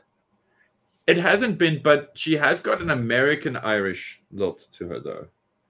Like Does she? the way, yeah, she kind of does. Like the way she she. You're like, speaking in classic things. Sunbow terms. I'm speaking in classic Sunbow terms. Yeah. So I've always felt that, you know, when you watch um, like older movies, like older. When I say older movies, when I watch movies that are set uh, in like New York, when it was a lot about the Irish, um, there, and then the way the women speak, um, that sort of Irish American kind of New Yorker kind of accent. It's difficult for me to fully explain, but it is there. I feel like Lady Jaye kind of has that. Um, the same way I feel like Scarlett O'Hara has um, Scarlett O'Hara's accent. Like she played, uh, or should I say, Shana O'Hara has um, the uh, the Gone with the Wind kind of twang Scarlett to her, O'Hara. to, to her, yeah. But it's I don't Shana know, man. O'Hara. I didn't But get any any Irish from Mary McDonald Lewis's portrayal. All I got was like a voice actor who probably smoked a pack of Stuyvesant before stepping into the booth. Yeah, see, I just Irish. I get that I feel. I don't know what it is. I just feel like that's got kind of an Irish uh, sound to it, and I'd love for, like, I mean, that's just to my ear. We're not in America. We didn't grow up in America. We don't have a For lot sure. of these um, uh, uh, accents around us all the time. Well, we that we grew up watching tons distinct. of American movies. I mean, We did, but a lot of the- around in America. Yeah, but a lot of the time that stuff is acted and whatever's, and you you know, so it's performed. So sometimes it's not always like true. Um, Hmm. but I just you feel like our Lady American J's- listeners could comment. Uh, if you compare. Lady Jaye's vocal approach to Blowtorches, who is very like typified, Boston. is it? Oh, it's Yeah, like this, very- isn't it? Three pound thirty five, and oh, the leprechaun. co- stole my lucky no, barbecue is very Blowtorch, Boston. sorry. Blow, A blow, I meant blowtorch. blowtorch. The other, the other guy who deals with fires, who, who dishes them out instead of putting Snake them out. eyes. oh. Snake Wait. eyes. Hold on. Uh, Blowtorch. blowtorch, I can't recall, but He- um, which- What? We heard him speak in that episode when he took out. He tried to take out Destro, Oh, I need to get okay, him. that's right. Yes, Ah. yeah. and he Yes. torches. Then- He torches a stack of boxes and makes the the cobras fall over. I mean, send a guy with a flamethrower to do non Barbecue non-lethal that's work. got the Very Boston useful. sounding accent. Barbecue. Yeah. yeah. I love barbecue's barbecue. accent. Love that so much. But Blowtorch has Um, a, a s- also a very uh, caricaturish voice, doesn't he? He, he certainly For does. sure. And I Hmm. can't I can't respond in kind because mine will be bad and insulting, so I'm just not going to. My Um, point is, if they wanted to push the envelope on Lady Jaye's accent, to push her into an Irish, Yeah, they would have been a flavour. more. it would have been more heavy-handed. it. There isn't there isn't subtlety in the ac- the uh, the accents of the characters in cartoons. They But here like, it is a thing the nose. Just in Renegades. In Renegades, it is on the nose. It is so in your face, and I'm I'm She's here for it. I like it. She's Yeah. Also- from the background. And now we're diverting a little bit far now, so I apologize. Oh yeah, we, we, in the this Sunbow episode is show, so interesting. We're not even talking about it. wow. in the Sunbow show, Lady Jaye does um, go back. Uh, I think I believe she does go to Ireland to go in. Isn't Uh, Scotland when she goes to find the sword? it's it's uh, no, she goes to go Yeah, and That's Destro? take just back. Castle. It's a castle that her and Destro uh, that has been um, owned together.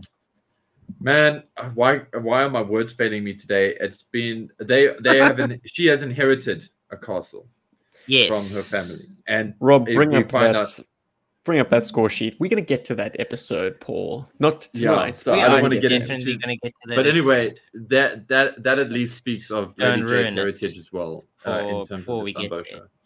I But want to see a Latinx- spreadsheet. Yeah, there it is. Latin uh, Lady Jaye is very sexy. So So busted for me. I'm gonna give it a three and a half. I wow, quite like it. generous, Hmm. very generous. I'm gonna stick with a three on this one. Oh wow, I have a, a one I enjoyed it, man. Rob's gonna give it like five. Negative five. no, I What? like if I compare it to Return of the Rishik, uh, I want to say Rishikage. Um, I don't know. It's it's it's an okay episode. I think overall it kind of like it, it does deliver its premise. So it kind of like lives within it. They do try a bunch of things, and I think overall it, it does work as an episode. So I don't think it's uh, awful, awful. I think it just didn't interest me personally. I think that that's all that's going on here. So So you I'm probably like just- it. I, I think I just didn't. like- I'm gonna go middle of the road with this one, two point five. Um, I think I just didn't. Yeah, I didn't like it overall. That that's that. You know, but you know, that's that, that's me. I don't. I don't have to like everything. No, that's that's true, guys. It I is. mentioned when we entered speaking about this episode, I said uh, something about an atypical and a non-atypical character, kind of you know uh, bashing up against each other. And I didn't even mention it for this episode. So you've got you got Scarlet who who actually calls Duke the Boy Scout. Because you know she's Really like the Boy Scouts on one of his like you know crusades again kind of thing, and she is quite happy to just get what she needs to and go, you know, and then early on when you know they they realize that they when Duke like has the stark realization that he's in a chop shop. Oh my god. You know, his mom is gonna come and give him five pats on the bum. Uh, Scarlett's all like, this? Scarlett's all like, "Be cool, Duke." You know, like her whole vibe is like, "Be cool, Duke. Stop being a doll. calm Stop, down. don't be a nerd now." You know, and I love that because Scarlett has kind of taken on the role now of the sort of Han Solo shipwreck kind of character in, in a lot of ways. You know, she's not Mm, on the I'm line. gonna fight you she's on that, her own I'm gonna fight you on that. Like Scarlett's always kind of been stepping outside of authority. She's like, I don't have a warrant to go to this Cobra Pharmaceuticals lab, but once I expose them, everyone's gonna be on their case. Like I'm just I'm I'm I'm going AWOL here. I'm going going rogue. And Duke's been the voice of like, this is not in our orders. This we should hand ourselves over to the authorities. We should do this.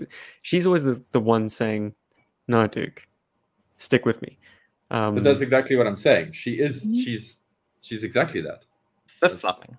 And it's not just in this episode. I mean, it's been consistent in this series that she's like that. Yeah. But I'm then just saying Duke it's consistent for her to call Duke the Boy Scouts. Yeah, exactly. Okay. I just thought good. it was just fun for her to do it again, and then Oh, also yeah. for the Boy Scout to be the That's one in pretty prison. so Yeah. and him him having to get hard. you know.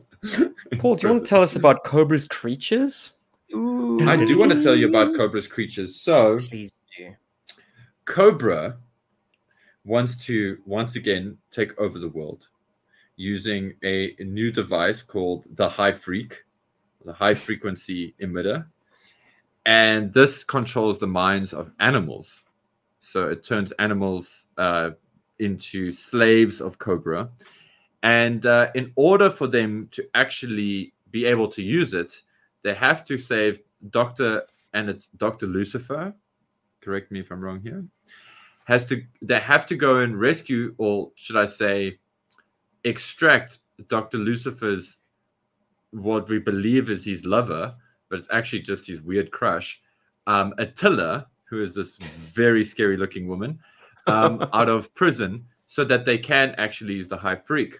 So hilarity then ensues as uh, cobra go on a mission to go and do exactly that um, after they've done a successful test of capturing Junkyard, who is doing his first parachute jump because the Joes have clearly got fuck all else to do but throw dogs out of aeroplanes. so, and um, yeah, and so the Joes are trying to a stop Cobra from you know getting this woman. B uh, stop the high freak. Uh, Mutt is having a major conscience, uh, major major crisis, life crisis now that his dog is turned against him, and he is now in the jungles trying to sort that shit out. And yeah, uh, it all comes to a bit of a head. So Rob absolutely hated this episode. I, on the other hand, love it for its ridiculousness. I especially love the fact that Cobra goes out of their way to use a giant net to catch a dog that's been thrown out of a plane because at least they care about the dog's safety. They were like, oh my God, G.I. Joe's throwing dogs out of planes. They're not going to miss this one. Let's just catch it and go. Uh, Let's keep it safe. mad. We It's need so a dog to to experiment on. Let's go grab uh, a highly trained military dog from the secret, uh, you know, military unit. Instead of let's just not going go to the like pet shop. a- Yeah. Exactly. A mutt You off the street. Jeez. Jeez. You know, and This one's too and- expensive. And I want to bring up another round of uh, is Cobra's scheme plausible? Well, I would say yes. Like, can you imagine how devastating it must be if you had to control animals and get them to attack people? Just What I find strains believability with this particular approach, okay, assuming you're able to work out the science of getting animals to do your bidding and make them your your army essentially. Insects are one thing. They outnumber us hundreds of thousands to one, if not Yeah. millions to one. yeah, However, Cobra seems to have picked several endangered species. For instance, rhinoceroses have encircled In- the Houses of Parliament in England. the United Okay. Kingdom, which is an island. I I can only imagine on the entire nation of England, there may be a couple of hundred rhinoceroses in if zoos, that. if that. if that. Yeah. I mean, If there's probably that. like 40. Yeah. So I mean, that's, that's just the one them there. example of absurdity. Like there are sperm whales that are uh, encircling sh- like tankers out at sea. Um, there are lions that are coming up on some oil derricks. Presumably, they're oil derricks in Africa, but all Mhm. the people hope so. manning them are white, which uh, maybe I, don't know. I suppose Shell the did have a lot of. Yeah, yeah, there were a lot of um, oil It was derricks. the 80s. Yeah. Hmm. Interesting. But Well, look, a- a problem with this bonkers. device, they could. It seemed like they could only control one type of animal at a time. Like you couldn't control cockroaches as well as lions simultaneously. Like you could, you push the button for lions, you control them, and then you have to move on if you want to do something else with the bears. That's kind of like a weakness in the design of this thing. Dr. Lucifer didn't, you know, consider multitasking when you want to take over the world with animals.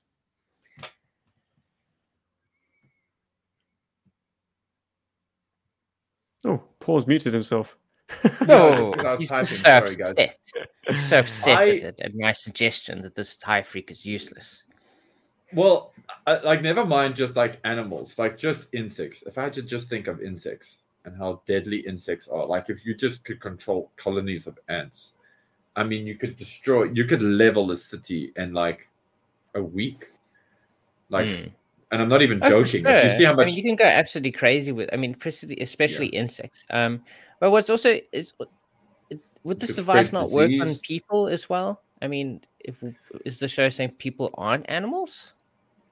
yeah, that's an interesting thing. Like, why doesn't the high freak work on animals, or is this a pre-test? You know, to see if we can get Yeah. it. I mean, why does it only work exclusively on animals and not on human beings? If you could tune this frequency to, you know, take over the minds of, and I love that there's a camel button in the, in the episode because those things are deadly. um, they can be, but like, yeah, why not just control human beings? It, it doesn't mean, just work against mammals. You know, it works with insects. It works, you know, with uh, reptiles. It can work against with everything. So why could it not work with human beings? I I think I think Cobra. I, I think one of Cobra Commander's biggest flaws is that he just likes a little bit of a challenge, and I think he he, likes. I think he likes like the that. gimmick. He like he likes the gimmick. Yeah. He's like, oh, animals, interesting. Yeah, yes, let's let's this. do it. And he just gets lost in the details. You know. Like, but my, but my, my dear Cobra Commander, we have nuclear bombs. They are amazing. Nah, I don't want nuclear bombs. I want Nah, I fucking wanna control people it, eating dude. animals, man. Like, I want to control Like- a koala as it slowly sneaks up. I want wanna see a koala, like, and chews on his scratch off a child's face. you know, and they are quite vicious. And I want to have monkeys like throwing poo at people. Yes, it'll be great. And you know, pigeon airstrikes, just you know, uh, and the list can go on. It's actually quite devastating. And, and I imagine whoever wrote this episode, or rather, should I say, I imagine that when this episode was written, there was a rerun of Alfred Hitchcock's The Birds on on late night TV while this writer was going through a, a clearly going through some kind of whiskey and cocaine binge. Um, which and we're very thankful for you, by the way. Like, you know, I don't endorse cocaine or alcohol, but you know, when it gives us reward-winning gems like this, then I it's difficult for it. for me to deny. yeah, please, but knock yourself out. Um, but yeah, but also just coming back to the human to like the actual human story. Can you imagine your like dogs turning on you just all of a sudden and how like As a dog owner, I. I imagine that was because they really get into the the conflict between Mutt Mm. and Junk, and the voice actor is giving a hell of a great performance. You know, just selling his his he cares for his dog. yeah, man. Come on, Junk. Come on, boy. Don't you remember me? Like it's it's gripping stuff. So Paul, as a dog owner, surely that's that kind of resonates with you, doesn't it? Oh, big time. Big Hmm. time. And I'm not just like a dog owner. I'm one of those like weird dog owners that like, you know, has a WhatsApp groups for when people lose their dogs and like try to help people find their dogs. Because you know, my mother's like that as well. I've adopted this mindset. It's crazy. Anyway, but yes, I totally feel that. And I I really feel for Mutt. I was like, oh my God, you know. And then also the shocking revelation that there isn't just one timber, that there's clearly a factory that produces timbers because they un- yeah they unleash a whole bunch of timbers on um, is it Russia? I think it was Russia. Um, Yeah. like if you look at all the, the models for the dog, it's all timber. It's Um, just timber. It's I thought that was quite funny. Well, But uh, Paul, Shorthand. for someone who works in animation, surely you can appreciate the time crunch. Like, now we got one style sheet for a wolf. Let's run it. yeah, no, knock yourselves out, guys. Yeah, I feel sorry for animators. They If we they- are going to work speak about the animation, I want to have an anecdote, and that is the fact that this Oh. is an episode of the cartoon that I saw directly after seeing the movie. This was included on the DVD copy of G.I. Joe the movie that I had. Oh, cool. which makes this an episode of the cartoon which was second to it was the second episode of the cartoon that I'd ever seen because the first Yeah. episode, Cobrathon, um, existed on a yeah, I cassette think tape. these two episodes are the two that we probably watched the most. That and So Cobra Cobra's creatures seemed very crude and very old timey, having come from the movie into this season one cartoon episode. So Yeah. like that that added a, a veneer of like, wow, this feels really, really early G.I. Joe. Like when was this made? I mean it's got Scarlett. I think I I know Scarlett, but this Ripcord guy that she's chained up next to, I've never seen that figure before. I don't know who that character is. I've never heard of him. And not You to mention the fact that the animation was less detailed as a result, and and you know, as I say, pretty crude and very nuts and bolts. It's an unfortunate of the inclusion with the movie. They could have actually chosen a more bombastic episode, really. But so that's interesting because on my Action Force videotape Mm. of the GI Joe movie, uh, it's got Sink the Montana after the credits. Oh. Yeah, so they Huh. must have like I think uh, it depends on which master they used when they made the DVD, but that must have been like a bit of an Easter egg that they put into the thing. But yeah, Cobra's Creatures is a is I would say not the most polished episode, um, but it does use a lot of different characters, which is quite interesting. Like so I Interesting think a lot of animation the- error. Like I think this Yeah. was a very early episode on their schedule because the Silver Mirage is well established in other episodes in season one. But here you see these green, weird bikes that have a sidecar that accepts a an occupant, but it's kind of like you can see their feet through the like beneath the weapon. Um, Hmm. Anyway, it's a it's a different looking vehicle. But guys, let me just tell you, all sins are forgiven when you see the moment Snake Eyes and Spirit elect to be on a team together, which is just sublime. Pairing those two up make so much sense to me. we Snake know Eyes is a tough men. sell. Yes, exactly. the sage like wisdom from Spirit. But Snake Eyes is, is always going to be a problematic character in terms of putting him in your infantry squad because not being able to communicate presents a problem. Mm. However, when you pair him up and his animal with Spirit and his animal, you've got this foursome, this awesome foursome that you'd like to think communicates non-verbally anyway. There's just a kind of an understanding between these creatures and men, and they just get it done. Especially when it's marching themselves into this castle as the prisoners of their pets. Balls out the bathtub crazy, and I love it. I love Uh, it. I love the fact, fact that the blue shirt with that guard, idea. The blue shirt who who kind of accepts the prisoners, he's like, eh, you know what to do with them animals. Take them to the cells. Like he trusts these two animals implicitly, freedom and timber. He's like, yeah, okay, you brought them this far. Just you know, walk them over to the cells. you the know cells. what to do. Take it to the Like, cells. What the hell is is this? Some new procedures that have been written at uh, Cobra Base? It isn't even Cobra Base. It's it's Doctor Attila's um, Doctor.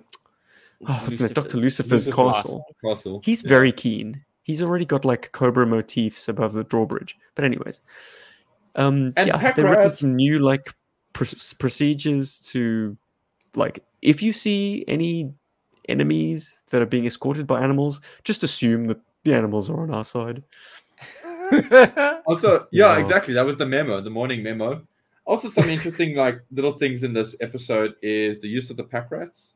Um, Yeah. The one, well, I want to say it's a pack rat. It looks like a pack rat vehicle. Machine gun pack, pack rat. Yeah. Yeah, and so th- that was like fun. Um, also notable episode for some Snake Eyes action. You know, you you very.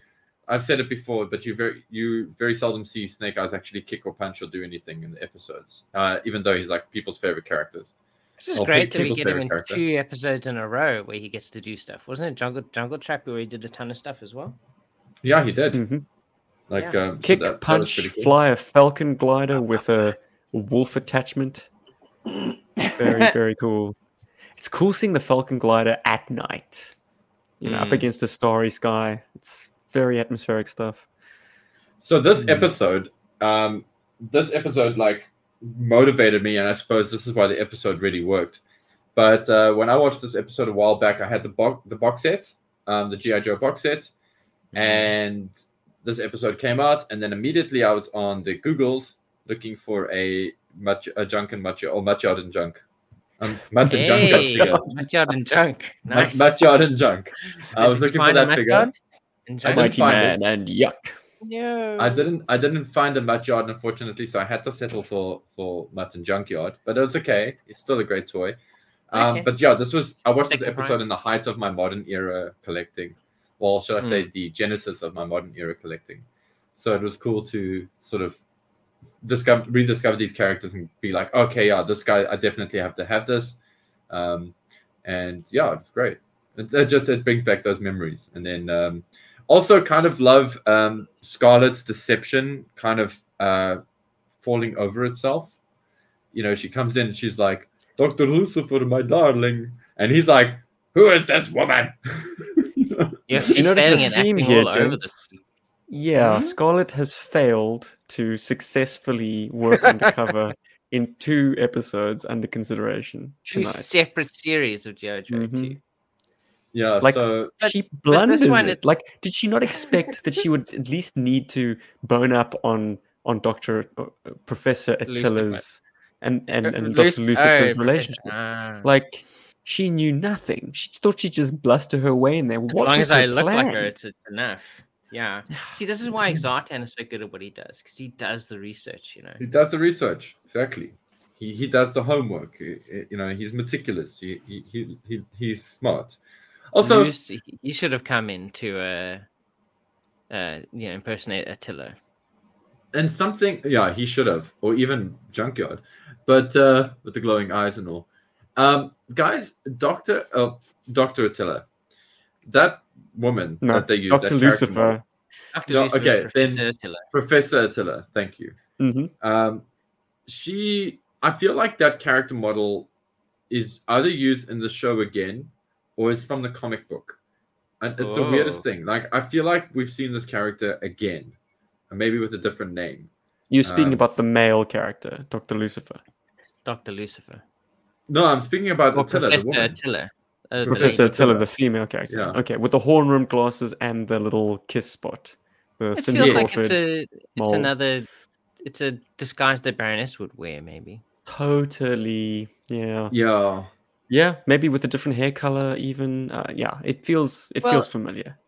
Yeah. In fact, it feels but- like Baroness except maybe with a bit of a tan and once again with that mole and her hair in a perm. Mark Because- Mark from our uh, up uh, yeah from the, the what do we call ourselves the Berg Force um makes a very good point, which is why I kind of like forgive this episode for being as goofy it is. It is a very goofy episode, he says, that works really well when you're a nine year old boy. This episode inspired me for many many adventures. It fits a child's play pla- play pattern so well, and I think that's kind of like what makes the episode kind of fun. Is it it's just so over the top goofy that you can kind of just go with it. Like all the characters on screen are taking this seriously from the you know the guys in charge to the, the soldiers themselves you know allowing animals to kind of like be given orders. Um i think yeah in general this is if you just go with the, the concept of the episode you can just have a, a fun time with it. And to bring in Mark specifically, something that I imagine he would have done as a child, this episode gives you license to scratch around in your toy box and pull out your toy animals. You know, if you've Mm. got a a molded, sculpted lion or rhinoceros or other stuff just sort of cluttering up your toy box, you can finally find an excuse and a license to bring them into your GI Joe toy play. Because yeah, It if Cobra inspires has all these animals at their disposal, they've increased their their fighting force with these ferocious beasts.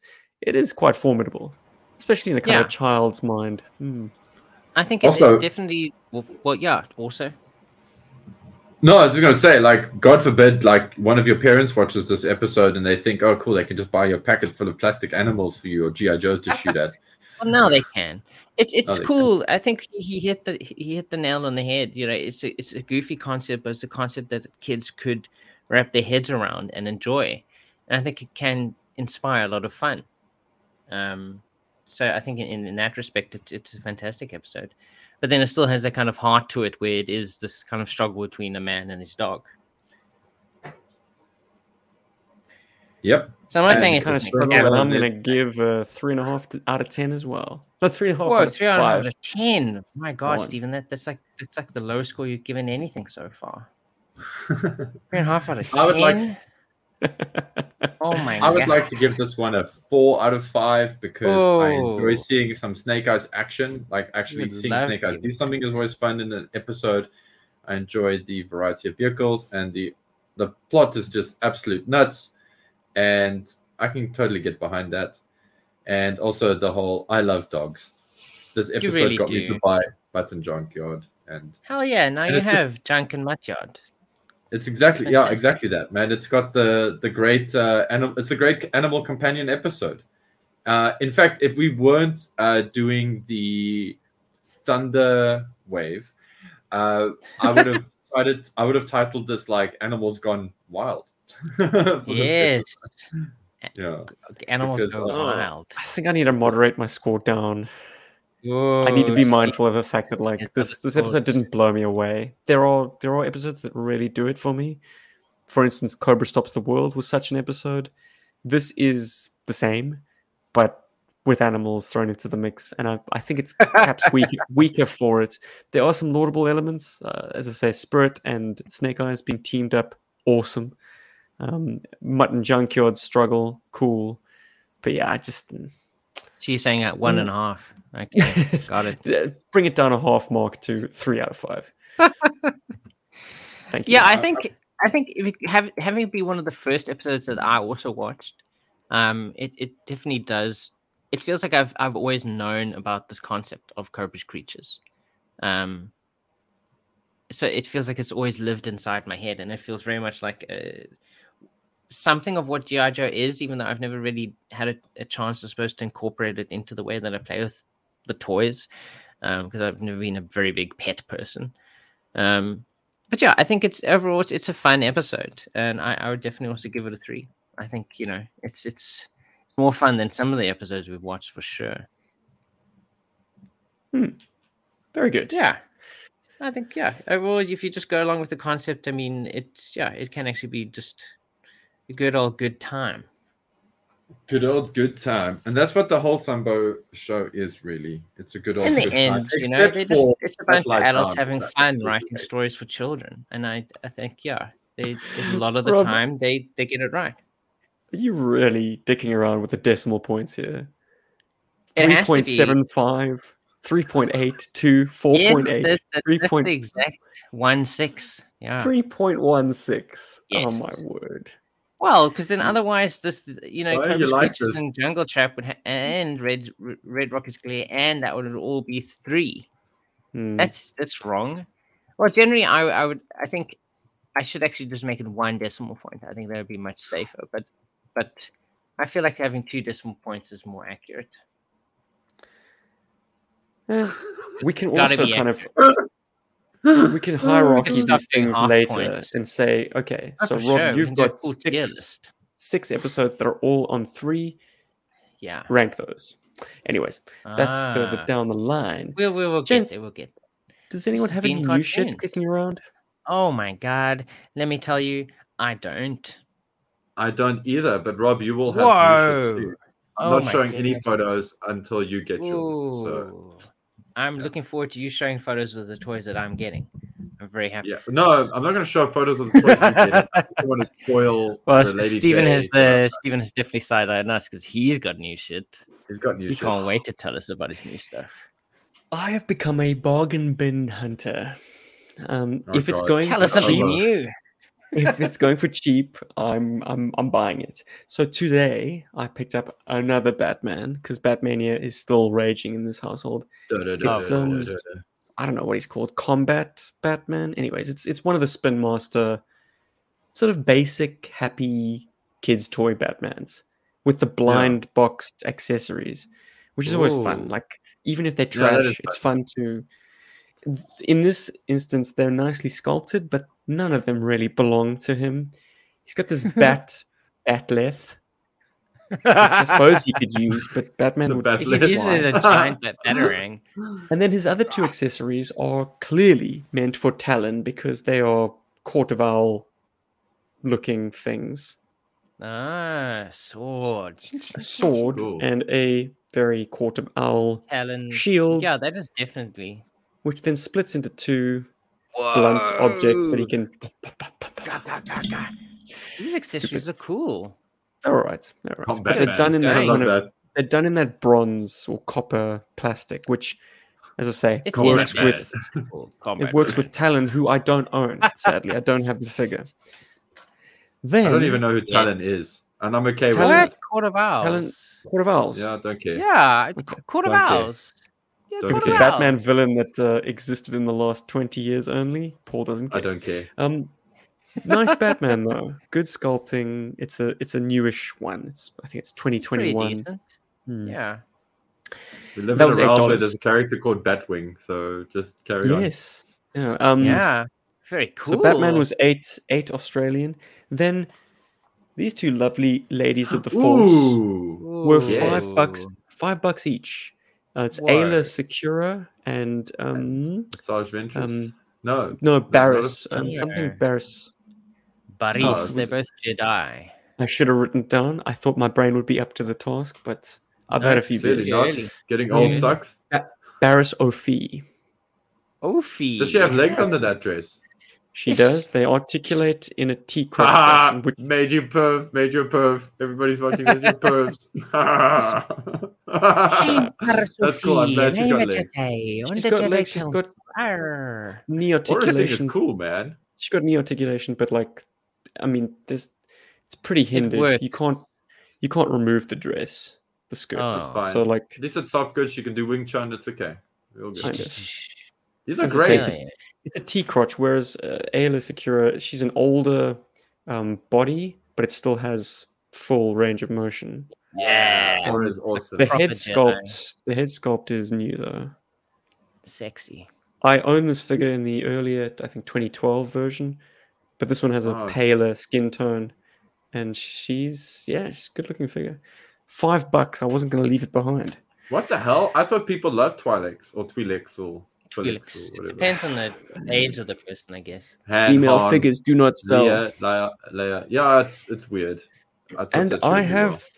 I've had this figure a couple of times, but never complete. Battle Armor Cobra Commander, with his hose at long last. Cobra. nice. Cobra which Commander means and Rob, you now have a 99% Battle Armor Cobra Commander coming your way. Um, sorry, minus the hose. But no I, hose. I've no, That's well, I've. I've, I've made a hose. hose out of guitar string and Oh, Oh, painted it up. much So better. if That you look right, at uh, the one that I used in Renegades, that's Mm. that's it. Um, That's it looks alright. thing. And don't doesn't that annoy you guys when they say ninety nine percent complete? When like, how do you work out what percentage Yeah. of a figure the hose actually is? The hoses. I mean, Ridiculous. well, sales. let's take let let's let's do that. Let's do that. Um, incomplete. Let's do that, maths. Actually, so hundred percent of that figure is him, his Him. gun, and his hose. and his okay. hose, yeah. Um, he doesn't come with a back. The vintage doesn't come with a backpack, does it? No. Yes, it does. Does oh, it? it does. Okay, so it's, the big silver. Is it silver? it's Yeah, like a it's- silver rocket pack looking thing. It's like it's triangular. very small. Accessories and a actually. figure. How much so- percentage for being something complete does the figure count? So the figure, I would say, is fifty percent. Let's say it's fifty 50%. Uh, it it all varies on how many accessories they've got. So he's got one hose, one gun, one backpack. So what is that then? Um, so it's so let's twenty-five wo- percent each. Oh no, no. Yeah, I was s- fifty no. percent divided by three. That'd be like I don't know, fifteen point something. Seventeen yeah. Oh, percent. jeez, each. guys, math sucks. Please. Math But then again, suck. also, but but if it's a Cobra Commander in battle armor, incomplete, whether it's, I mean, if if it says incomplete, and it doesn't come with the figure, is it not just completely incomplete then? Because I mean, I think the figure is is kind of the it. That's not the percentage anymore. It's it's like if it says it's the figure, it's just the the figure has to gear. come with it. Yeah. Then it- Yeah, it comes so down to the gear, which is affecting the the 30 percentage. Yeah, so it's like thirty what? Thirty something percent. 30. Boring. Anyway, it's boring. but yeah, it's, but it's like yeah, it's like 33.5 or something like that. Anyway, whatever, it doesn't matter. Yeah. But yeah, so then the figure is essentially it's not counted in the percentage because it, it is what, 70% complete. yeah, so it'll be seventy percent complete. yeah. Gents, it is July. How it are is we? Cobra Convergence. Not Yes, at our Seven. maths. July, J- Joe. Let's Joe not linger on our maths and let's rather talk about the fact that it's Cobra Convergence 7. We are, as of recording, two days into it, which means Oh that my god! it was kicked off by Sergeant Slaughter's Slaughterhouse, actually, strictly speaking, on the 31st, but it was the first here in Australia. So um, he jumped on with um, a few special guests like HCC 788 and Hans Mm. Chow and Gaz and Mm. me. And we spoke about Oh. we spoke about the renegades because the theme of this year's Cobra Convergence is spies, saboteurs, covert ops, and yeah, I mean, what better covert ops team was there than the trio G.I. of Joe. renegades that infiltrated the Terrordrome on Cobra Island and leveled it. We were a year early, damn it. And um, today was well, I, I don't know what to, Woodman twenty nine did a review of the Terrordrome on the first, which was spectacular. What a great piece, um, lovingly represented, and gave me some intel that I never had before. So shout outs to Woodman twenty nine. If you want the full rundown of the event and know exactly which channel to go to or which podcast or Instagram account to go to on which day for your fresh Cobra Convergence 7 content, check out hcc788.com. And if you want to rock some of the coolest merch while enjoying this event, I give you Yeah. the G.I. Joe Teespring store. I was wearing my Cobra Eel um, during the Renegades live stream. And let me just say that Firefly might get all the best press, but it's the eels that really do the hard work. They are Oh, the yeah. ultimate saboteurs of the Cobra Legions. Oh, yeah. Mm. Whoa. Let's not forget the guys who leveled Springfield in order to cover the escape of the Cobra operatives. Let's not forget two eels were able to hold off an entire squad of Russia's October Guard. Yeah, eels get it done, baby. Never forget. And then we should have a big picture of the Cobra eels. And he was an angel. But it's a fucking cool are shirt, and you should own it. Basically, yeah. Snake Especially if Force you- eels. if you're celebrating saboteurs this uh, July, yeah, man, cool. And Paul did a very interesting, scratchy, like Metal Gear Solid artwork style. It's far and away the most unique Ooh. Eels shirt you're likely to find out there. Thanks, man. And if you want to help my us in other ways, patreon.com slash GI Joburg. Join the Berg Force and Word. get secret perks like joining us live for these recordings, other little bonus features, early access to videos, discounts Possibly on the that script. Teespring.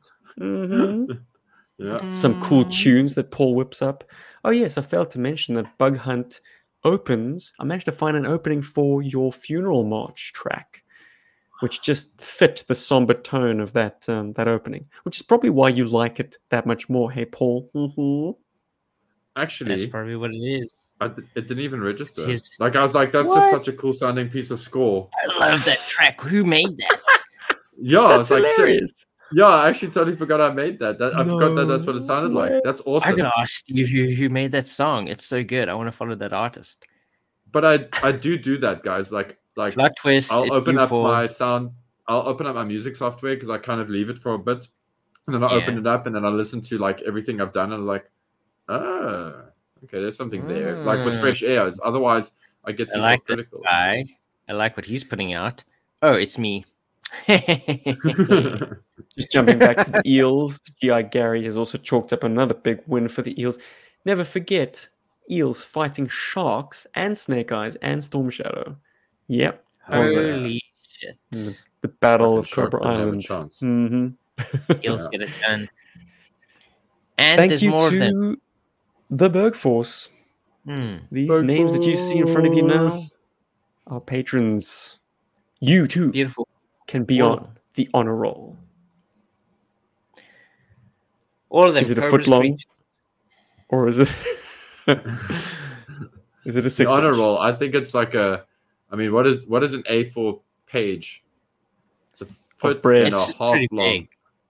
yeah, Yeah, it's huge. it's yeah. I think, I think we have to A zero now.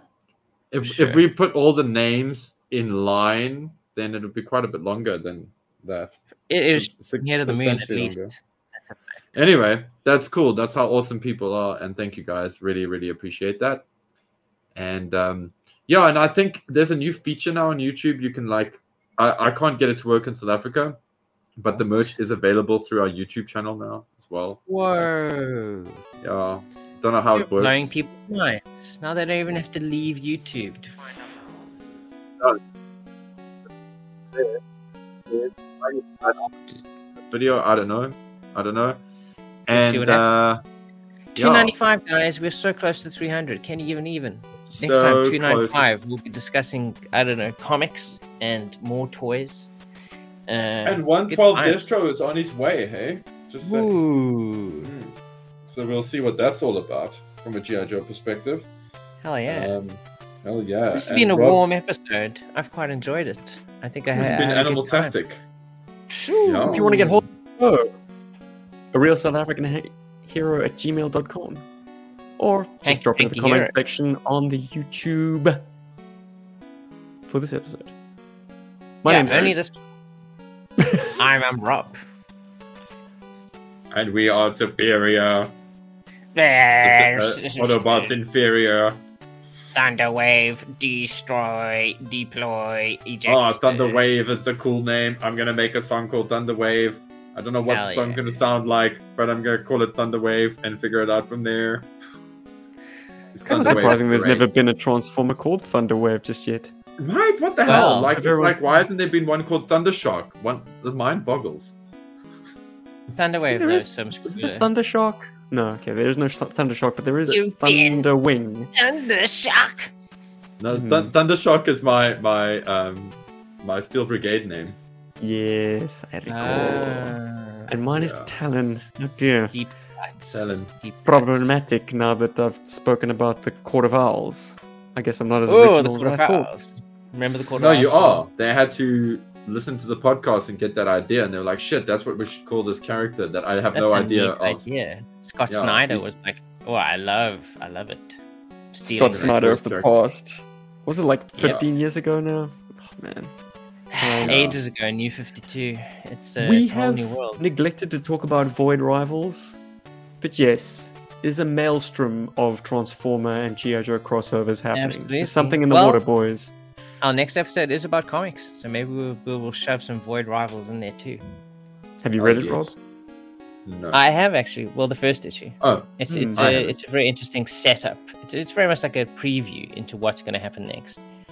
Um, and once again, things are happening over huge periods of time. I think I mean the robot works wakes up and he's like, I, uh, according to d- d- d- my decay, I've been here for twenty billion years. War, the war is still raging. I must go.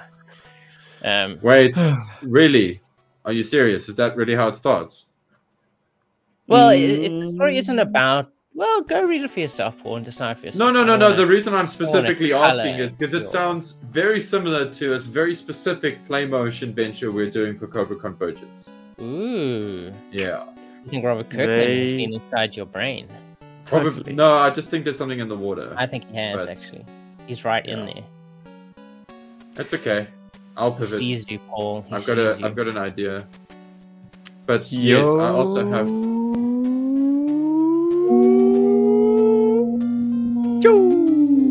Jojo Berg Berg Berg Jojo Berg Berg Berg Jojo Berg Berg Berg Bird. Dr. Lucifer Professor Hudson